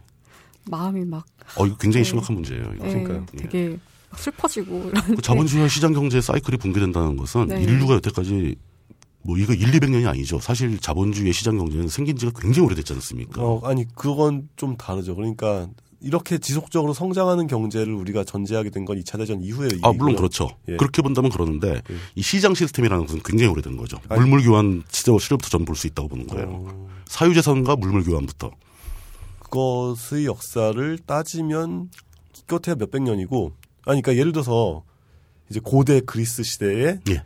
무역을 할 때 무역을 음, 어떻게 했냐 음. 이렇게 배를 이렇게 타고 오잖아요 음, 노를 음, 저어서 그런 다음에 해안가에 자기네가 가지고 온 상품을 이렇게 놔요 그렇죠. 야적을 하죠. 예. 잠깐 이렇게 배 타고 있어요 그러면은 서로 이제 상대가 나를 죽일지 모르니까 음, 음, 음. 이렇게 조심스럽게 창과 방패를 들고 음. 다가옵니다 그다음에 상대가 놓은 물건을 들고 이렇게 뒤적뒤적하면서 우리, 예, 우리, 우리 쪽에서 가져왔던 물건도 이렇게 놓고 예. 다시 이렇게 창을 겨누면서 이렇게 뒤로 도망가요. 그렇죠. 어, 그렇게 해서 서로 안전한 거리에 와야 거래가 끝납니다. 이게 왜냐하면은 거래 당사자들을 위에서 제어해주는 국가 내지는 아무튼 무력을 더 강한 무력을 가진 그렇죠. 레벨이 높은 권력이 예, 없으니까 그렇죠. 상위 못 상위, 상위. 권력이 없으니까 이제 이런 일이 벌어지는 건데 근데 그때도 자연스럽게 어떤 저런 건 형성이 되죠. 그- 그렇게 서로 떨어져서 거래를 하더라도 이 사람들이 그 물건을 가져가고 자기들이 뭘 놨을 때 놓은 게 의미가 있어야 그 다음에 또 벌어지는 그렇죠. 거죠. 그러니까 그런 예. 원초적인 거래는 예. 사실 동물도 하잖아요. 어, 어, 떤. 면에서는 동물도 하죠. 그런 차원의 것이 아니라 우리가 알고 있는 시장이다. 음. 아니면은 뭐 이렇게 화폐다. 아, 뭐 뭐 그런 이- 거 따지면 몇백 예. 년 아니면 더 줄이면 이제 2차 대전 이후 예. 뭐 이렇게 되는데 그렇게 돌아오던 자본주의 시스템이 멈춘다고 생각을 하면은 지금 인류가 만들어 놓은 문명이 유지가 될 수 있겠느냐 심각하게 생각을 해야 된다는 거죠. 중세가 되는 거죠. 중세. 중세 가 되는 거죠. 진짜 말 그대로 중세 암흑기가 다시 돌아가는 겁니다. 그래서 기본소득이 중세적이라니까요. 그게 아 기본소득을 왜 이렇게 싫어하는데 도대체? 저는 건전한 자본주의를 사랑하기 때문에 그렇죠. 아, 그 어, 물뚝쌤도 나는 예. 자본주의 되게 좋아하는 어 사람이다라고. 예. 썼어요. 아, 어떤 자본주의는 의미에서, 인간의 본능과 매치가 됩니다. 본능적인 제도예요, 이건. 예. 설명 좀 해주세요. 21세기를 네. 살면서 20세기적인 이상을 아직 버리지 않았다고 말씀을 드릴 수 있겠네요. 아, 그럴 수 있죠. 예. 예. 근데 내 자, 아는 얘기 좀 해봐. 네. 그러니까 네. 제 생각은 좀 구닥다리다 이런 얘기예요. 그러니까 이게 뭐 전혀 신선한 대안 뭐 이런 거를 시도하는 것으로 우리가 낭비할 수 있는 정치적 에너지가 없다. 저는 똑같이 얘기해서 저는 예, 10년 예. 전이었으면 아마 그런 얘기를 되게 좋아했을지도 모르겠어요. 그거에 하지만 동의를 하면서도 우리는 이미 정치적으로 다 털렸기 때문에 예. 이제는 그런 짓을 할 여지가 없다. 예. 전 결론이 똑같은 얘기인데 예. 반대로 얘기를 합니다. 이제는 우리가 기존에 검증된 방법, 자, 자잘한 방법들을 해볼, 때문에 해볼 네. 시간적 여유가 없다. 네. 근본적인 변화가 아니면 우리한테는 주어진 시간이 모자랄지도 모른다. 네. 라는 얘기입니다. 사실 주어진 여건 내에서의 정답 비슷한 그러니까 경제적 문제에서는 유승민도 중부담 중복지라고 얘기를 했었고 그렇죠. 사실 안철수도 지금 얘기하고 있는 건 똑같아요. 우리는 국민들한테 조금 더 세금을 내야 한다는 이야기를 과감하게 해야 된다라고 그렇죠. 최근에 얘기를 했어요. 증세를 해야 된다는 거죠. 예, 증세를 해야 예. 된다. 저는 그게 지금 할, 지금 할 수 있는 최선의 목표라고 얘기를 예. 생각을 합니다. 그, 그런 거라도 해주는 정치인이 있었으면 그렇게 좋겠어요. 해서 그렇게 해서 이제 어떤 정치적 컨센서스가 마련이 되고 예. 거기서 예산이 제대로 집행이 되고 뭐 한다면 주어진 시간을 약간 연장할 수 있을 겁니다. 그렇죠. 근데 어차피 인생이라는 게 한 term씩 연장하면서 아, 물론 그렇죠. 이렇게 거니까. 조금씩 조금씩 연장하면서 버틸 수도 있죠. 예. 근데 그거 이제 경제 문제는 또 현대 사회 대한민국이라면은 국제적인 상황과 여- 연결 지어서 생각하지 않을 수가 없죠. 우리끼리만 뭘 할 수 있는 거 아니잖아요. 근데 두 분이 이렇게 예. 말씀을 나누시는 걸 보니까 어 책에서 예. 그 토론과 대화를 통한 합의가 예. 왜 이렇게 안 되냐? 합의 안 될 것 같은데. 예, 아니, 아니야. 그러니까 이미, 적어도 서로 합의 토론은 안 되는 지점이 토론은. 되잖아요. 아 너는 그렇게 갖고 난 거꾸로 아, 그, 그 사실 그러니까 합의는 그것도 있는 겁니다. 예. 서로가 합의할 수 없는 지점이 어디에 있다는 거 동의하는 예, 것도 그러니까. 합의예요. 아, 너 예. 그렇구나. 예, 나는 그다음부터. 이 문제를 결정하려면. 뭐 다수결이든 뭐든 권력을 예. 동원해야 되겠죠. 예. 근데 우리나라는 저희 방송도 그래서 하는 그런 게 좀 있어요. 음흠. 좌 아니면 우, 뭐, 뭐 아니면 뭐. 이것밖에 중간지대가 그레이존이 참 없다는 느낌이 드는데요. 저, 종특일까요? 왜 아, 예, 그럴까요? 종특, 전 종통, 종티란 말 되게 싫어합니다. 네, 요즘 그런 게 있어요. 말인데 예. 제가 그런 게 어디 있습니까? 네. 그냥 왜 그럴까요? 사실 종 아예 최근에 제 생각은 네, 저거 빨리 같아요. 말해보세요. 네. 그렇게 된 그러니까 쉽게 말해서 각박해진 건데 아, 각박해진 원인은 스트레스라고 봅니다. 사람 요- 요즘 우리 사회에서는 생존을 위한 스트레스가 너무 도가 높아졌다. 생존을 생존 자체만을 예. 생존 위해서 너무 쓰는 힘들다. 에너지만도 예. 너무 많다. 그러다 보니까 네. 이렇게 여유 있게 그냥 너털 웃음 웃으면서 아 그래 네 생각은 그렇구나 하고 인정할 수 있는 정신적 여유가 많이 줄어든 거 아니냐. 라는 생각이 좀 듭니다.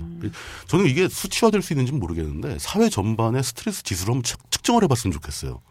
뭔가 있긴 있을 거예요. 그렇죠. 있긴 방법이 근데. 그게 이제 직접적인 방법은 아닌 것 같고 굉장히 스트레스 지수가 높아졌다라는 것을 도처에서 느낍니다. 뭐, 심지어 아이들까지도. 네, 무슨 OECD 몇 위, 몇 위, 몇 위. 그런 것만 보면 뭐 쉽게 알 수 있잖아요. 꼭 그런 네, 뭐거 그렇습니다. 그러니까 네. 그게 좀 점점 불행 불행한 사회가 돼가고 있는 거 아닌가 싶은 생각이 많이 들어요. 한국이 OECD 가입한 거 진짜 잘한 것 같아요. 맨날 성적표가 날라오니까 비교 수치라도 있으니까 네. 그전 같으면 그런 것도 없었는데 그거 없었으면 훨씬 더 빨리 어떤 그 몰락의 구렁텅이를 향해 가고 있지 않았을까. 뭐 그냥 과거로 돌아가는 거죠.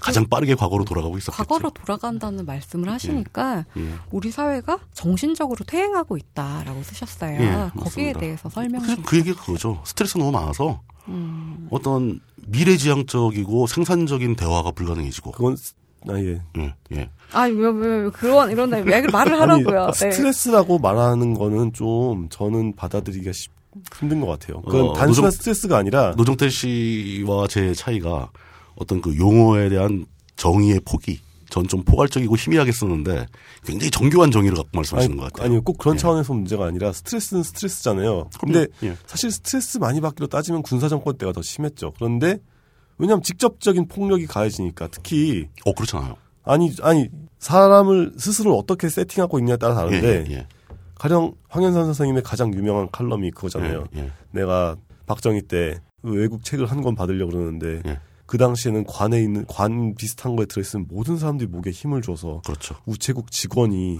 책을 그냥 안 준다. 예. 괜히 안 준다. 너무 열받아서 그걸 뛰어 넘어갔던가 뭐 하여튼 음. 그래가지고 책을 억지로 받아가지고 오는데 그때의 그 모멸감. 예.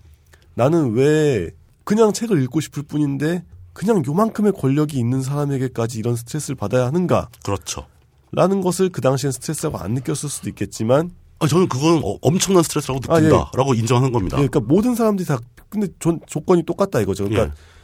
불과 어렴풋이 기억나는데 제가 어렸을 때 한 20년 뭐 이 정도 전만 해도 동사무소에 일 보러 갈 때 바카스 같은 거 들고 가야 됐어요. 당연하죠. 예. 예. 지금은. 그럴 필요가 없잖아요. 그럴 필요 없죠. 예. 그런데 그런 권력에 의한 스트레스의 폭은 우리가 생존하는 데 있어서 크지 않다고 보는 겁니다. 거의 대부분의 사람들은 내일 내가 밥을 먹을 수 있을까? 내가 집을 살 수 있을까? 이런 고민을 하거든요. 근데 군사정권 시대에는 뭐가 있냐면 굉장히 살기 힘들었는데 하루하루 살, 그 생존, 삶의 수준이 높아지고 있다고 다들 느꼈습니다. 그렇죠. 높아지고 있다고 예. 느끼긴 했죠. 그 절대적인 기준은 지금보다 훨씬 낮았지만 예.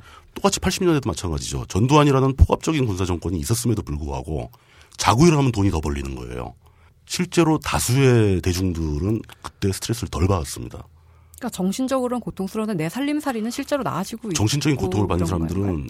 정신적인 생활을 하는 사람. 정신적인 아, 거에 정신적인 중요한 사람들이기 때문에 사람들. 전체 전체적으로 봤을 땐 비율이 적죠. 그러니까 정신적인 네. 스트레스에 가중치를 두는 사람들. 그, 그 아, 사람들은 네. 상상 소수거든요. 그걸 중요하게 생각하는 예. 사람들은 힘들지만 예. 그 사람들은 지금 몇배 고통을 겪- 겪었겠죠. 근데 예. 사회 전체로 봤을 때는 뭐 저 공터에서 벽돌 찍던 사람이 다음 날 회사 사장 되고 막 이런 사회에서는 음. 그걸 지켜보는 사람들조차도 스트레스가 줍니다. 나도 저렇게 좋아지겠지 하는 생각이 들거든요. 그러게요. 예. 예. 근데 지금 그거 자체가 다 막혀버렸잖아요. 이제는 정치적이고 권력적인 스트레스가 문제가 아닌 당장 내일의 생활이 오늘보다 어려워질 거라는 스트레스가 가중됩니다. 전 이게 제일 심각하다는 거죠. 이건 사회 전반의 모든 사람이 다 겪고 청년들이 겪잖아요. 당장 내 일자리가 없는데. 지금 최초로 우리나라가 이제 해방 이후 처음으로 앞선 세대보다 다음 세대가 더 못 살게 되는 사회가 될 가능성이 높아지고 있잖아요. 예, 그런 보도가 어제 나왔죠. 예. 이 스트레스 지수가 어느 정도 될까요? 이거는 정신적인 가치를 추구하는 일부 사람들의 스트레스가 아니거든요. 정치에 전혀 관심 없고 지적인 일에 전혀 관심 없는 모든 사람들의 스트레스거든요. 그러니까 이제 그거를 스트레스하는 심리적인 문제로 순간적으로 변화시켜 버리면 예. 놓치게 되는 지점이 되게 많다라고 음, 생각을 음, 하는 음, 거죠. 음. 왜냐하면 그런 종류의 스트레스는 하나의 그 지금 하나의 문제를 놓고 얘기하는 게 아니잖아요. 결과적으로 그그 스트레스는 해결할 수 있는 방법조차 없는 스트레스이기 때문에 그냥 경제 성장률을 높인다 이거 말고는 없잖아요. 그렇죠. 잘 살게 된다밖에 없어요. 예. 잘 살게 된다는커녕 지금 청년들한테 네가 열심히 하면 일자리는 확보할 수 있다만 해도 그 스트레스의 상당 부분 은 없어질 겁니다. 그러니까 불가능하잖아요. 근데. 그것을 스트레스라고 부르는 순간 예, 문제의 해결이 요원해지기 때문에 저는 이제 조금 더 어, 그걸 다른 이름으로 부르면 해결이 가능한가요? 그렇죠. 왜냐하면 어떤 이름으로 아니 부르나요? 검은 사제들 보셨어요?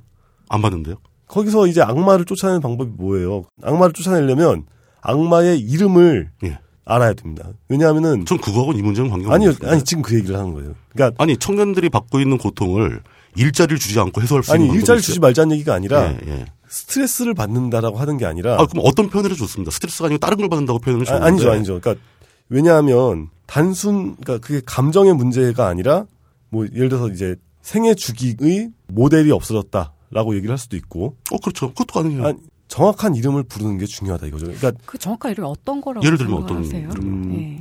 제가 뭐 여기서 당, 이것이 답이다 이렇게 말씀드릴 수는 없겠지만 네. 아, 그 이름을 명하는 순간 답이 포함되어 있다고 보시는군요. 예, 그렇죠. 예. 근데 저는 그냥 현실적이고 악마의 이름을 딱 예. 알아야 정확하게 부르고 그렇죠. 쫓아낼 수가 있는 거죠. 예. 근데 저는 현실적으로 음. 청년 세대가 겪고 있는 고통은 일자리가 없기 때문이다. 이들에게 일자리를 주는 것만이 유일한 해결이다. 그 저는 그러니까 저 87년 이후에 노동운동에 종사하신 분들이 일정 부분 책임이 있다는 건 인정해야 된다고 봅니다. 예. 잘못 선택한 거예요. 그렇죠. 근데 근데 그거를 지금 책임지우는 거하고 새로운 일자리 만드는 거하고는 전혀 또 다른 문제죠. 그렇죠. 그리고 그분들 말씀하신 대로 후퇴해야 됩니다. 근무 시간 줄여야 되고 수입 줄여야 돼요. 예. 근데 그 사람들한테는 수입을 20% 줄이는 건 아마 길거리에 나앉는 것만큼이나 고통스러운 일이 될 겁니다. 왜냐하면 거기 딱 맞춰가지고 그 모든 짜놨거든요. 모든 인생 계획을 짜놨거든요. 예. 아이들 교육, 그 그렇죠. 아파트 그러니까 대출. 제가 말씀드린 게 인생 예. 계획의 측면이 그렇죠. 거죠. 예. 그러니까 그거 바꾼다는 거 상당히 힘든 일. 지금 젊은이들한테는 그런 인생 계획이 불가능하다라고 한다면 왜일까? 정규직에 진입해도 이제는 그게 한국 사회가 그걸 보장해 지금 두산 사태가 그런 거잖아요. 그리고 심지어 그 정규직조차도 그런 정규직조차도 급속도로 줄고 예, 있다는 그렇죠. 겁니다. 예. 그랬을 그것도 때 없어요. 그 사라져가는 정규직 자리를 하나도 보존하기 위해서 우리가 정치적 역량을 쏟는 게 현명할까? 그러면 안 되죠. 근데 제가- 지금 예. 진보 아, 운동은 다 예. 그 방향으로 쏠려 있잖아요. 아, 그건 잘못된 거죠. 그건 잘못된 거라고 동의한 겁니다. 단순한 저의 예. 뇌구조에 이거를 투입해 왔을 때 예. 다 같이 못 살 각오가 좀 되어야 하는데 이것은 그렇죠. 엄청난 용기가 필요한 예, 예. 일이다. 그렇게 좀 이해가 되거든요. 그- 그런 관점에서 기본소득이 도움이 돼요. 기본소득을 지급해주고 정, 네. 정- 정규직들한테 당신들 야- 이제 앞으로 야근 특근 없다. 이렇게 거래가 그리고 버는 돈도 거죠. 없다. 예, 예. 버는 돈확 줄여라. 저녁이 있는 대신 예, 야근 예. 수당도 없지. 뭐 그렇죠. 이런 그리고 거군요. 진짜 그러니까 폭동이 그 날 거고. 당신들이 야근과 특근을 안 하면서 줄어든 만큼이 기본소득으로 커버가 된다면은 그렇게 줄여버리고 그 빈자리의 생산량을 메꾸기 위해서 일자리를 늘려야 된다. 이런 거래가 가능하겠죠. 제가 드디어 뭔가 조금 알 것 같은 느낌이. 그러니까 기본소득이 드는데, 일자리 정책에 도움이 된다는 건 바로 그런 점이거든요. 근무 시간을 줄일 수 있다. 음. 수입의 감소 없이. 예. 그러면 좀 더 정치 얘기로 넘어가 봤을 때 이명박 정부 때 이래요. 그때 이제 예. 제가 글 쓰던 신문에 이름을 그냥 밝혀야지. 보궐선거에 임종인 전 의원이 나와가지고 예. 이 사람이 이러이러한 게 좋고 그리고 얼굴도 잘생겼다. 라고 썼더니 예. 데스크에서 막 혼이 났어요. 어떻게 잘생겼다는 거를 의구를 지지하는 이유로 할 수 있냐. 그러셔가지고 아니 지금 우리 대통령은 그것보다 훨씬 천박한 이유로 대통령이 됐는데 잘생겼단 말도 못하냐. 그런데 선생님 책에 보니까 아 잘생겨서 이렇게 하면 안 되지 않겠냐. 저어 움찔하면서 어씨 이러면서 사실 정말 중요하지만 네. 아무도 대놓고 얘기하지 않는 게 바로 정치인의 외모. 굉장히 중요한 겁니다. 정치인 잘생겼다고 지지하는 거 저 저 문제 없다고 봐요. 어, 약간 문제가 있는 듯이 예, 쓰셨잖아요. 그건 저 퍼블릭하게 해야 되는 얘기니까 근데 개인적으로는 네. 어떤 이유로 정치인을 지지하건 그건 자기 선택이죠. 그렇죠. 네. 거기다 선하게 가치 판단을 할, 할 수는 없는 겁니다. 네. 근데 이제 그게 바람직한 공화국의 유권자의 태도는 아니다, 아닐 것이다. 뭐 이런 건 네. 볼수 있죠. 근데 네. 그거 난 공화국, 공화주의도 안, 뭐 내가 선택하지 않을 수 있는 건데요, 뭐. 그렇죠. 그걸 뭐 어떡하겠습니까? 네. 할 수 없는 거죠. 하여튼 보면서 괜히 찔끔했어요. 내가 그랬던 걸 아시나? 이런 하여튼 그랬는데 저, 저한테는 공화주의라는 게 공화국 뭐 이런 제도가 좀 굉장히 좀 근엄하게 다가와요. 근엄한 느낌을 줘요, 저한테는. 저는 이제 고- 완전히 뭐 민주주의나 공화주의 막 이런 거 따지면서 거의 그거에 걸맞게 행동한다는 것은 굉장히 피곤한 삶이 될 것 같아요. 네. 좀더 자유롭게 살고 싶다. 개인의 선택을 더 확보받고 싶다. 뭐 이런 건데 뭐 사회는 우리 사회는 그거 말고도 다른 이유로도 훨씬 더 근엄하게 개인들을 못 살게 구니까 네, 참고로 임종인 전 의원은 키도 커요. 잘생긴 것뿐만이 아니라. 아, 임종인 임종인 전 의원이 잘생겼죠. 근데 저희 집이 이제 경상도 쪽이라 그런데요. 이런 분들이 야 선거 때 호남에서는 완전 공산당 투표야. 어 완전 표를 몰아준다고 이럴 때 도대체 어 뭐라고 해야 돼? 이거는 정말 투표권이 있는 이유 계속 고민하고 있는데 도대체 이걸 뭐라고 얘기를 해야 되죠? 지극히 현실적인 전략을 물어보신 건가요? 네, 그게 투표에서 뭐 몰표가 나온다는 게 네. 충분한 이유가 있으면 아무 문제 없는 거 아닌가요? 그 충분한 이유가 그 적절한? 이유가 있다. 만약 예를 들어서 유신 때 유정회 같은 데서 투표하면 98% 나오죠. 그런 건 그런 건 심각한 문제죠. 네. 북한에서 당원 투표할 때 99% 나오는 거 나오죠. 100% 넘기기도 해요. 네. 때로 그저 100% 넘긴 케이스는 이제 저 우즈벡 아니 저 러시아 러시아 투표할 때 푸틴도 120% 받은 적이 있습니다. 예.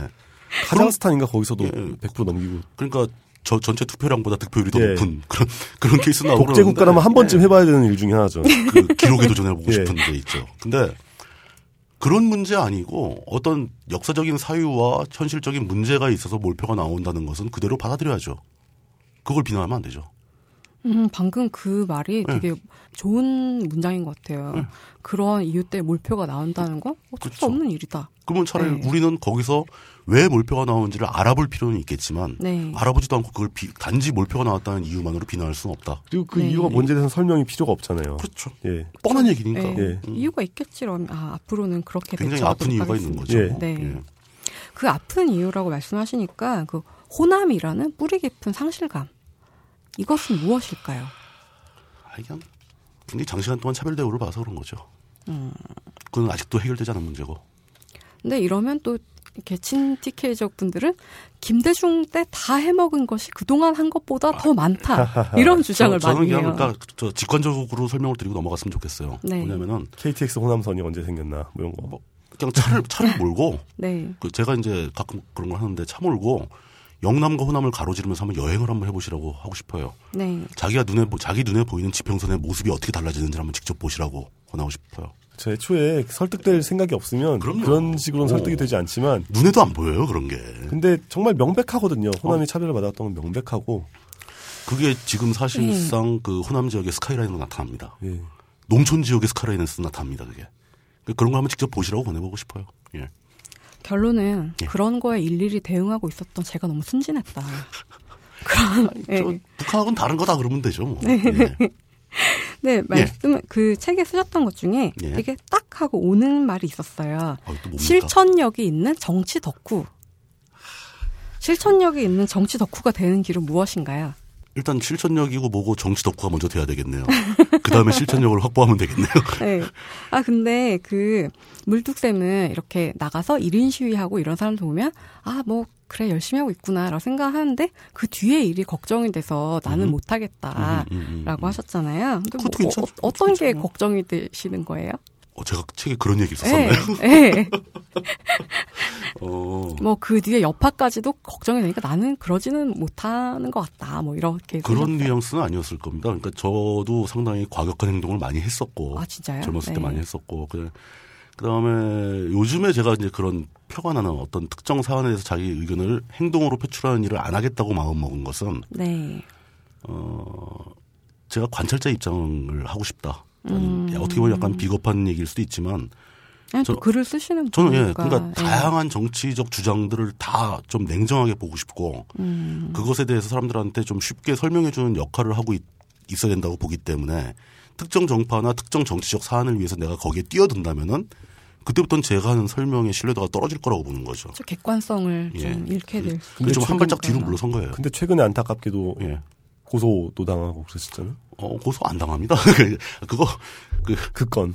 그, 이거 뭐 가는 데마다 이거 안 물어보는 데가 아 없네. 근데 제일 제일 큰 건이잖아요. 물어봐야지. 근데 그게 별로. 크지도 않아요. 그, 그냥 법적 대응을 검토하고 있다. 이게 공식 입장입니다. 아, 그러니까 그 건이 뭔지 정태 씨 간단히 얘기 좀 안철수 해주세요. 의원한테 고소당한, 예. 고소당할 뻔한 건데. 네.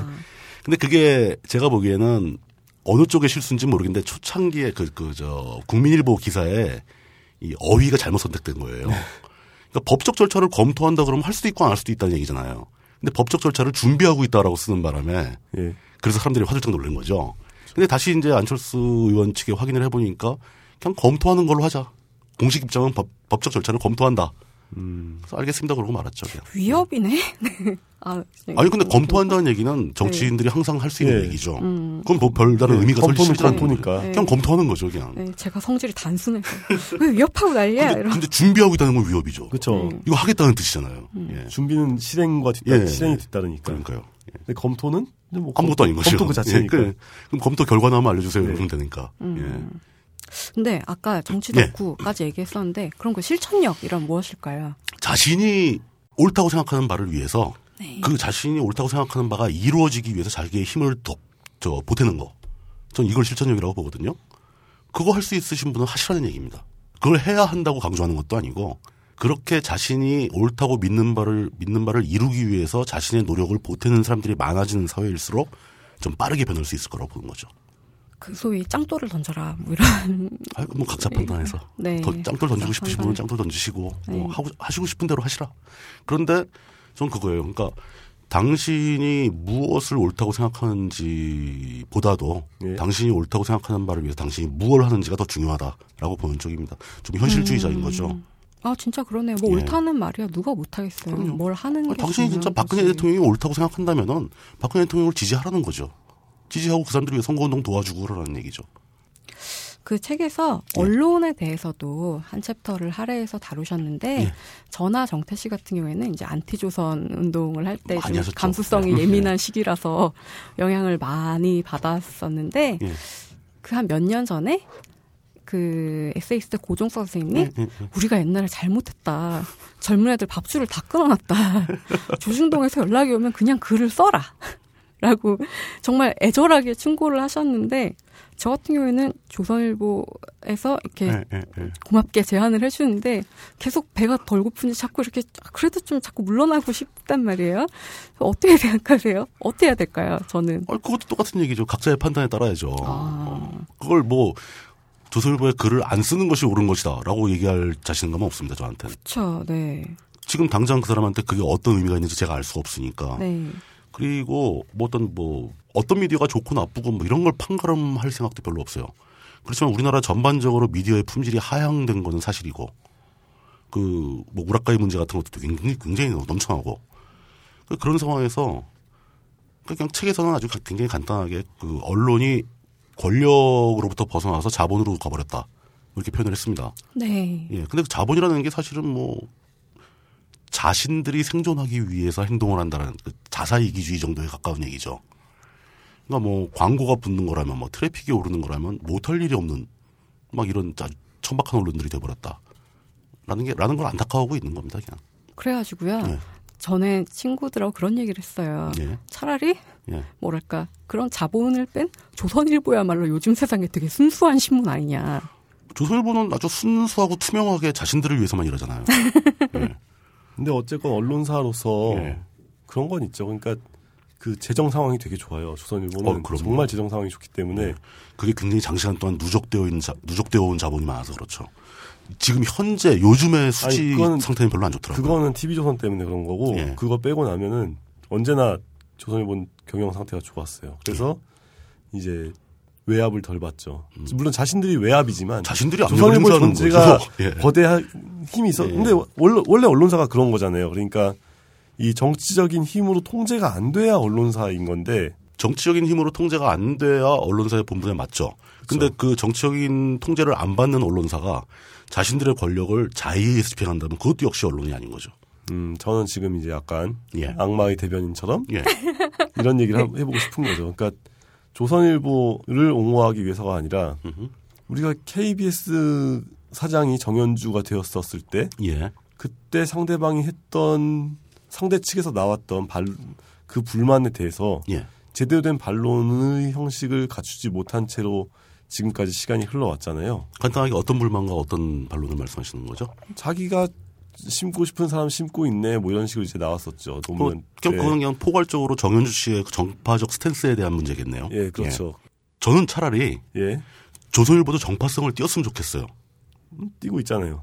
저는 안 뛴다고 보는 겁니다. 조선일보가 원하는 정치 체제가 뭔지를 모르겠고 조선일보가 주장하는 어떤 그 사상적 흐름도 잘 모르겠고. 어, 진짜요? 그게 예. 저 저는 조선일보가 그걸 수시로 바꾼다고 생각을 해요. 조선일보의 입장은 명확한데 언제나. 예. 어떻게 명확해요? 어떻게 조선일보의? 입장은 예. 정치적 안정과 경제 성장이 중심이 된 예. 중산층주의. 예. 그것이에요. 그건 정치적 입장이에요. 예. 근데 그거에 위배되는 행동을 굉장히 많이 합니다. 언제 하냐면은 자신들의 회사에 이익이 걸렸을 때 합니다. 그거 정파를 택했으면 정파에 맞는 일관성을 갖춰야죠. 근데 그런 태도를 보일 때도 있고 안 보일 때도 있죠. 그러니까 예를 그렇죠. 들어서 예, 그거예요. 예. 그 저는 정파성만큼이나 중요한 게 정파성을 자신 있게 얘기할 수 있으려면은 정파성에 해당하는 일관성도 갖춰야 된다고 생각하는데 저는 조선일보가 어떤 정파적 스탠스를 갖고 있는지 잘 모르겠는 상태에서 이 사람들을 비난할 수 있는 근거는 이 사람들이 일관성이 없다는 겁니다. 근데 일관성이 없는 속에서 유일하게 제가 발견한 일관성은 자사의 이익이에요. 저는 진짜 예. 이 사람도 맞고 저 사람도 맞고 이런 기분을 이렇게 처절하게 느낀 거는 21세기 들어 처음인 것 같아요. 네. 저는 그. 좀 일관성이 있었으면 좋겠어요. 그 저는 언론뿐 아니라 어, 뭐 어떤 정치인도 그렇고 모두 그렇고 그 어떤 스탠스 좀 자꾸 바꾸지 말았으면 좋겠다. 대부분 그 스탠스를 자주 바꾸는 사람들은 자신의 이익에 따라 바꾸는 거거든요. 네. 근데 최소한 사회를 위해서 어떤 사회 속에서 자신에게 주어진 역할을 하겠다는 사람들은 그렇게 스탠스를 자주 바꾸면 곤란하다는 거죠. 책에 나왔던 표현 중에 예. 이거는 분명히 나도 잘 모르겠다라고 하시겠지만 음. 굳이 따라가 보고 싶은 예. 게 징병제와 모병제의 중간 그 어디쯤은 뭐죠? 이를테면 어떤 걸까요? 그 징병제와 모병제 중간쯤 어디겠죠? 일부는 모병제로 하고 일부는 징병제로 하면 그 중간이 아닐까요? 근데 그러니까 한때는 저도 그 모병제가 답이라고 생각했던 적이 많았습니다. 이 모병제를 해야 된다. 그때가 언제면 90년대였어요. 예. 그때 한참 그런 얘기 예. 많이 했었죠. 네. 저는 좀 약간 운이 좋았던 게 그러니까 제가 좀 군대를 늦게 가서 90년대 초반에 군 생활을 했는데 어, 연령에 비해서 예, 굉장히 늦게 간 편이에요. 예. 예. 근데 90년대 초반에 군 생활하면서 사단급 부대에 행정 처부에 근무를 해가지고 예. 다양한 자료를 굉장히 많이 받고 또 참모를 또 좋은 사람을 만나서 그 사람이 자료도 많이 주고 그랬었어요. 그때 이미 국방연구소에서 모병제를 거의 완벽하게 분석을 해놨더라고요. 예. 자기들이 채택을 안 해서 그렇지. 예. 근데 그런 자료 보고 막 그런 야 이게 진짜 바람직한 대안이 아닌가라고 생각을 했는데 그때하고 지금하고 사회는 또 바뀌었다는 겁니다. 그리고 징병제 그때까지만 해도 알려지지 않았던 모병제에 예상 가능한 부작용들이 많이 드러났죠. 그렇죠. 예 그런 걸 생각해 보다 보니까 전면적으로 모병제로 전환하자라는 주장은 너무 성급한 거다라는 생각이 들게 됐어요. 그래서 점진적으로 조금씩 조금씩 이렇게 조율해 나가야 된다라는 생각을 하고 있는 건데 그 중에 핵심 확, 확실하게 하나 주장할 수 있는 것은 무조건 저 병력 수는 줄여야 된다. 그, 네. 그건 확실한 것 같아요. 우리나라 수준에 비해서 병력이 너무 많다. 군인이 너무 많다는 너무 많다라는 말씀이죠. 근데 제가 지금 또 여쭤보는 거에 대해서는 각자 알아서 해야죠. 이런 말 하시면 안 돼요. 질문이 뭔데요? 얘기이기 때문에. 질문이 뭔데요? 아, 아까 거의 하신 대부분의 아까 문제는 서- 각자 알아서 하는 게 맞는 거예요. 아이, 또 이제 예. 저 지혜라는 게 전승돼야 되지 않습니까? 아, 예, 뭐 말씀하십시오. 지혜라는 게 있는지 모르겠는데. 그 아까 지금 20, 30대가 최초로 부모보다 못 사는 세대가 될 음흠. 가능성이 있다. 근데 부모보다 잘 사는 건 바라지도 않는데 예, 지금 되게 깝깝하잖아요. 그렇죠. 젊은이들이. 예, 예. 근데 과연 어떻게 어떤 태도로 이 미래를 향해 타개해 나가야 된다고 생각하세요? 기본소득을 해야 된다니까요. 아니면 저, 네. 저, 저, 이 진행자분 말씀대로 네. 우리가 여태까지 알고 있지만 못 해본 방법들을 동원해서라도 방법을 찾아야죠. 그러니까 각자 각자 개인이 해야 할 노력이 있고 네. 사회 구조적인 변화를 위한 사회적 노력이 있는데 그 양쪽 모두 할 수 있는 노력은 다 기울여야 된다고 보는 겁니다.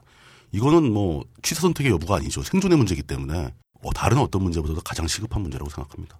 아 정말 이렇게 음. 암담한 기분이 든 적은 아 그러니까 뭐 앞으로- 어떤 네. 문화적인 거라든가 어떤 다른 문제들은 선택의 여지라도 있어요. 또 미룰 수라도 있습니다. 네 지금 당장 젊은 세대에게 일자리가 없다는 문제는 미룰 수도 없고 선택의 여지도 없는 아주 시급한 문제입니다. 우리가 할 수 있는 방법은 다 동원해서 만들어야죠. 어떻게든 간에. 저는 오히려 정치인들이 이 정도 어떤 긴박한 인식을 안 하고 있는 것 같아서 더 불안해요. 그런 것 해야 같아요. 그런 긴박함이 예. 지금 말씀하신 거 정말 피부에 닿게 이러는 음. 건데 그러기엔 너무 막 뭐 이렇게 걸 피부에 닿게 막, 이런 막. 얘기하고 그러면은 네. 정부 여당에 대한 지지율이 떨어질까봐 일부러 얘기를 못하게 하죠. 네. 그게 걱정이죠, 아주. 예. 진짜 걱정스럽고 심각하고 어쩌면 아니, 경각심을 좋을까. 가져야 됩니다. 예. 사회 전체가.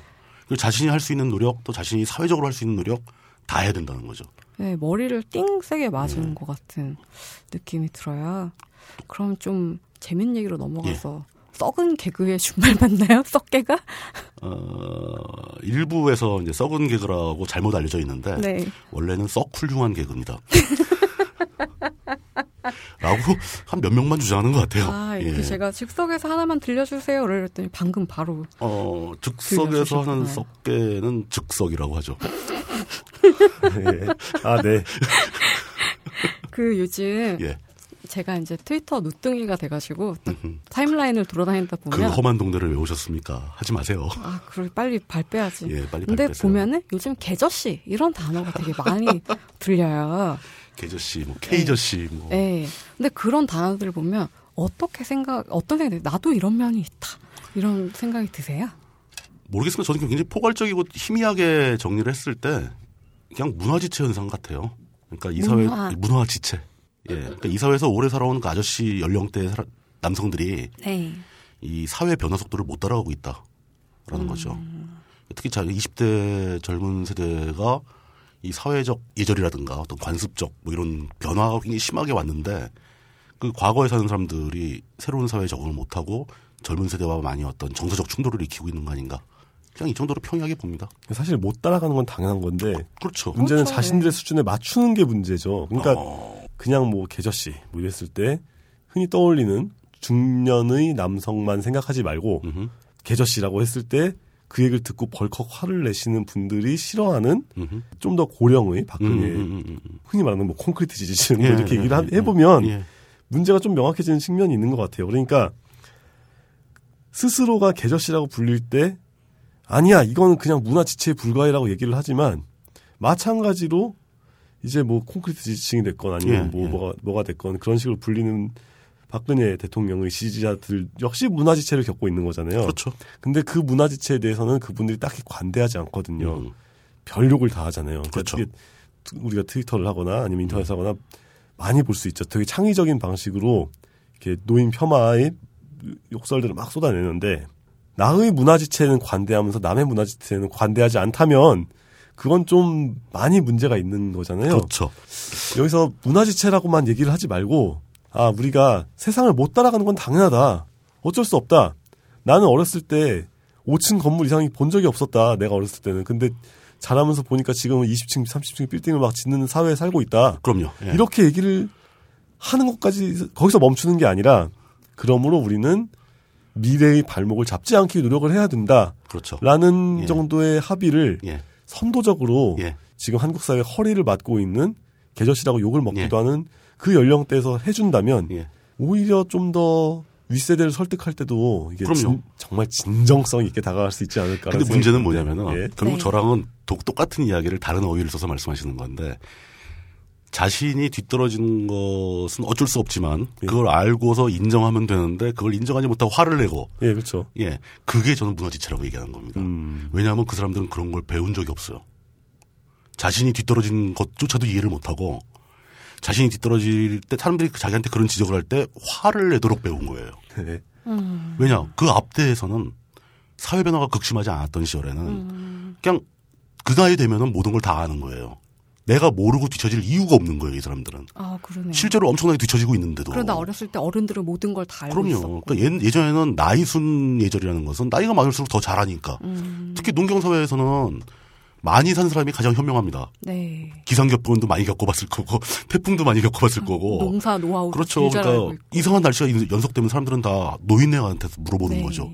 이런 일 보셨어요? 그러면 어 내가 한 40년 전쯤 한번 본 것 같아. 뭐 이렇게 되는 건데 요즘 사회는 그게 전혀 아니잖아요. 네. 이제는 나이가 스스로의 오름을 보장하지 못한다라는 것을 깨달아야 되는데 이걸 배운 적이 없으니까 못 따라가서 못 모르고 있다.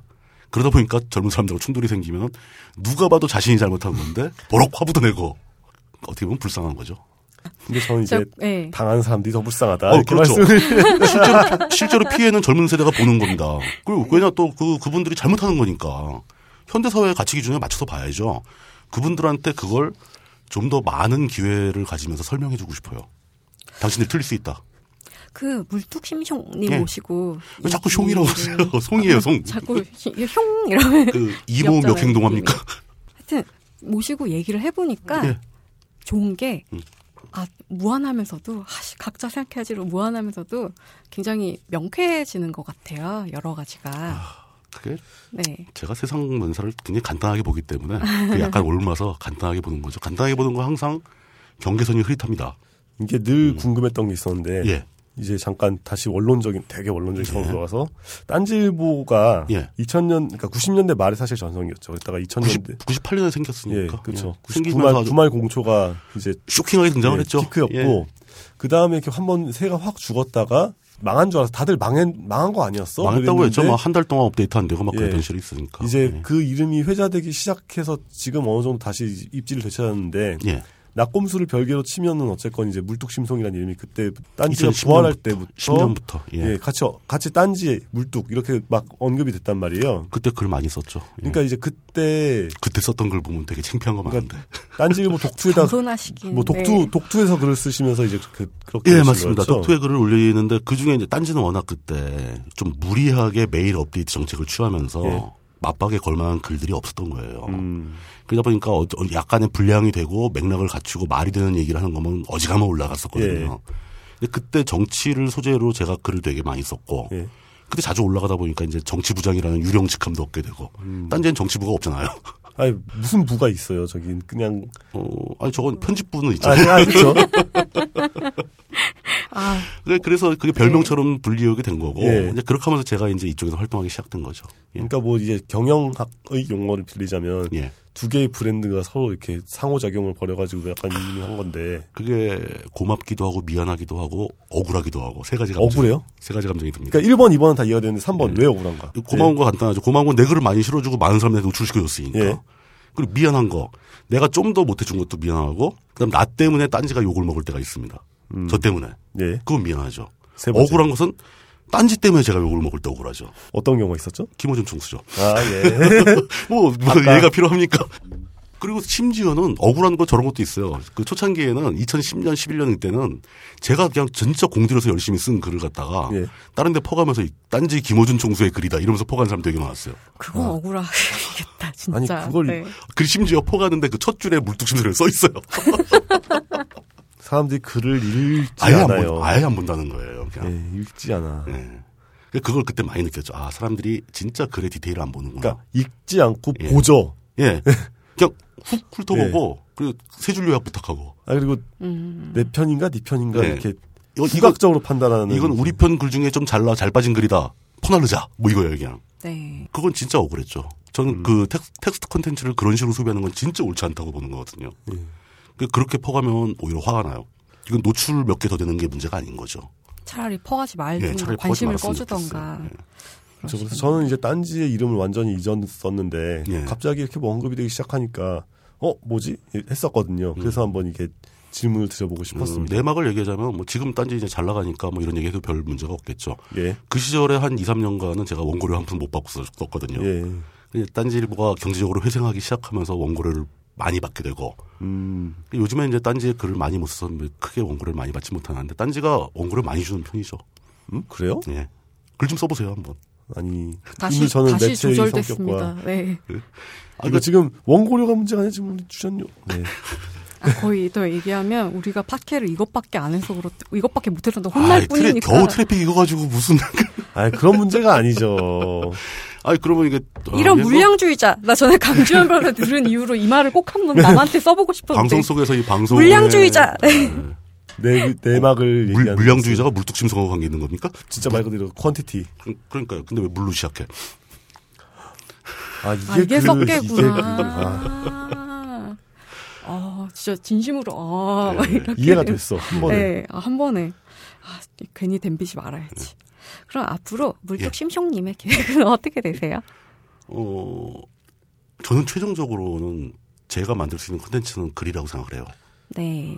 그 글도 그 글, 글에 대해서 고민을 되게 많이 하는데 사람들이 읽기 쉬운 글을 쓰는 것은 계속 맞는데 사람들한테 최소한 틀리지는 않는 글을 전달하고 싶고 그러니까 오류가 좀 없- 없었으면 좋겠고 네. 아무 뭐 쉽게 얘기다 보면 막 오류가 생기거든요.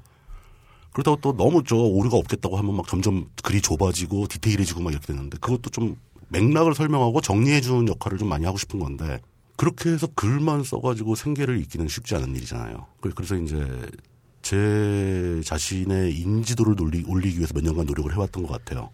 노출을 많이 원하고 그러다 보니까 이제 팟캐스트 방송도 하게 된 거고 그래서 그 노력의 연장선상에서 좀 더 다양한 청자층을 만나기 위해서 이제 이 동영상으로 진출해보겠다, 비디오로 진출해보겠다 이런 거 하는데 그게 어떻게 되냐에 따라 다 앞으로 계획은 또 바뀌겠죠. 언덕에 올라가자마자 일단 센 바람을 한번 맞췄으니까. 그렇죠. 예.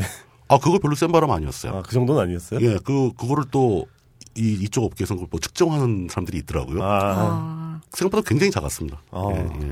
아, 지금 사업을 망해 보셨는데 그 정도가 무슨 바람이겠어요. 아, 그리고 그런 건 저는 오히려 그런 질타 같은 거는 많이 맞아야 된다고 생각합니다. 처음에 뭐 그것은 아니 싫다는 그런 욕 안 먹었나요? 뭐 무지하게 먹었죠.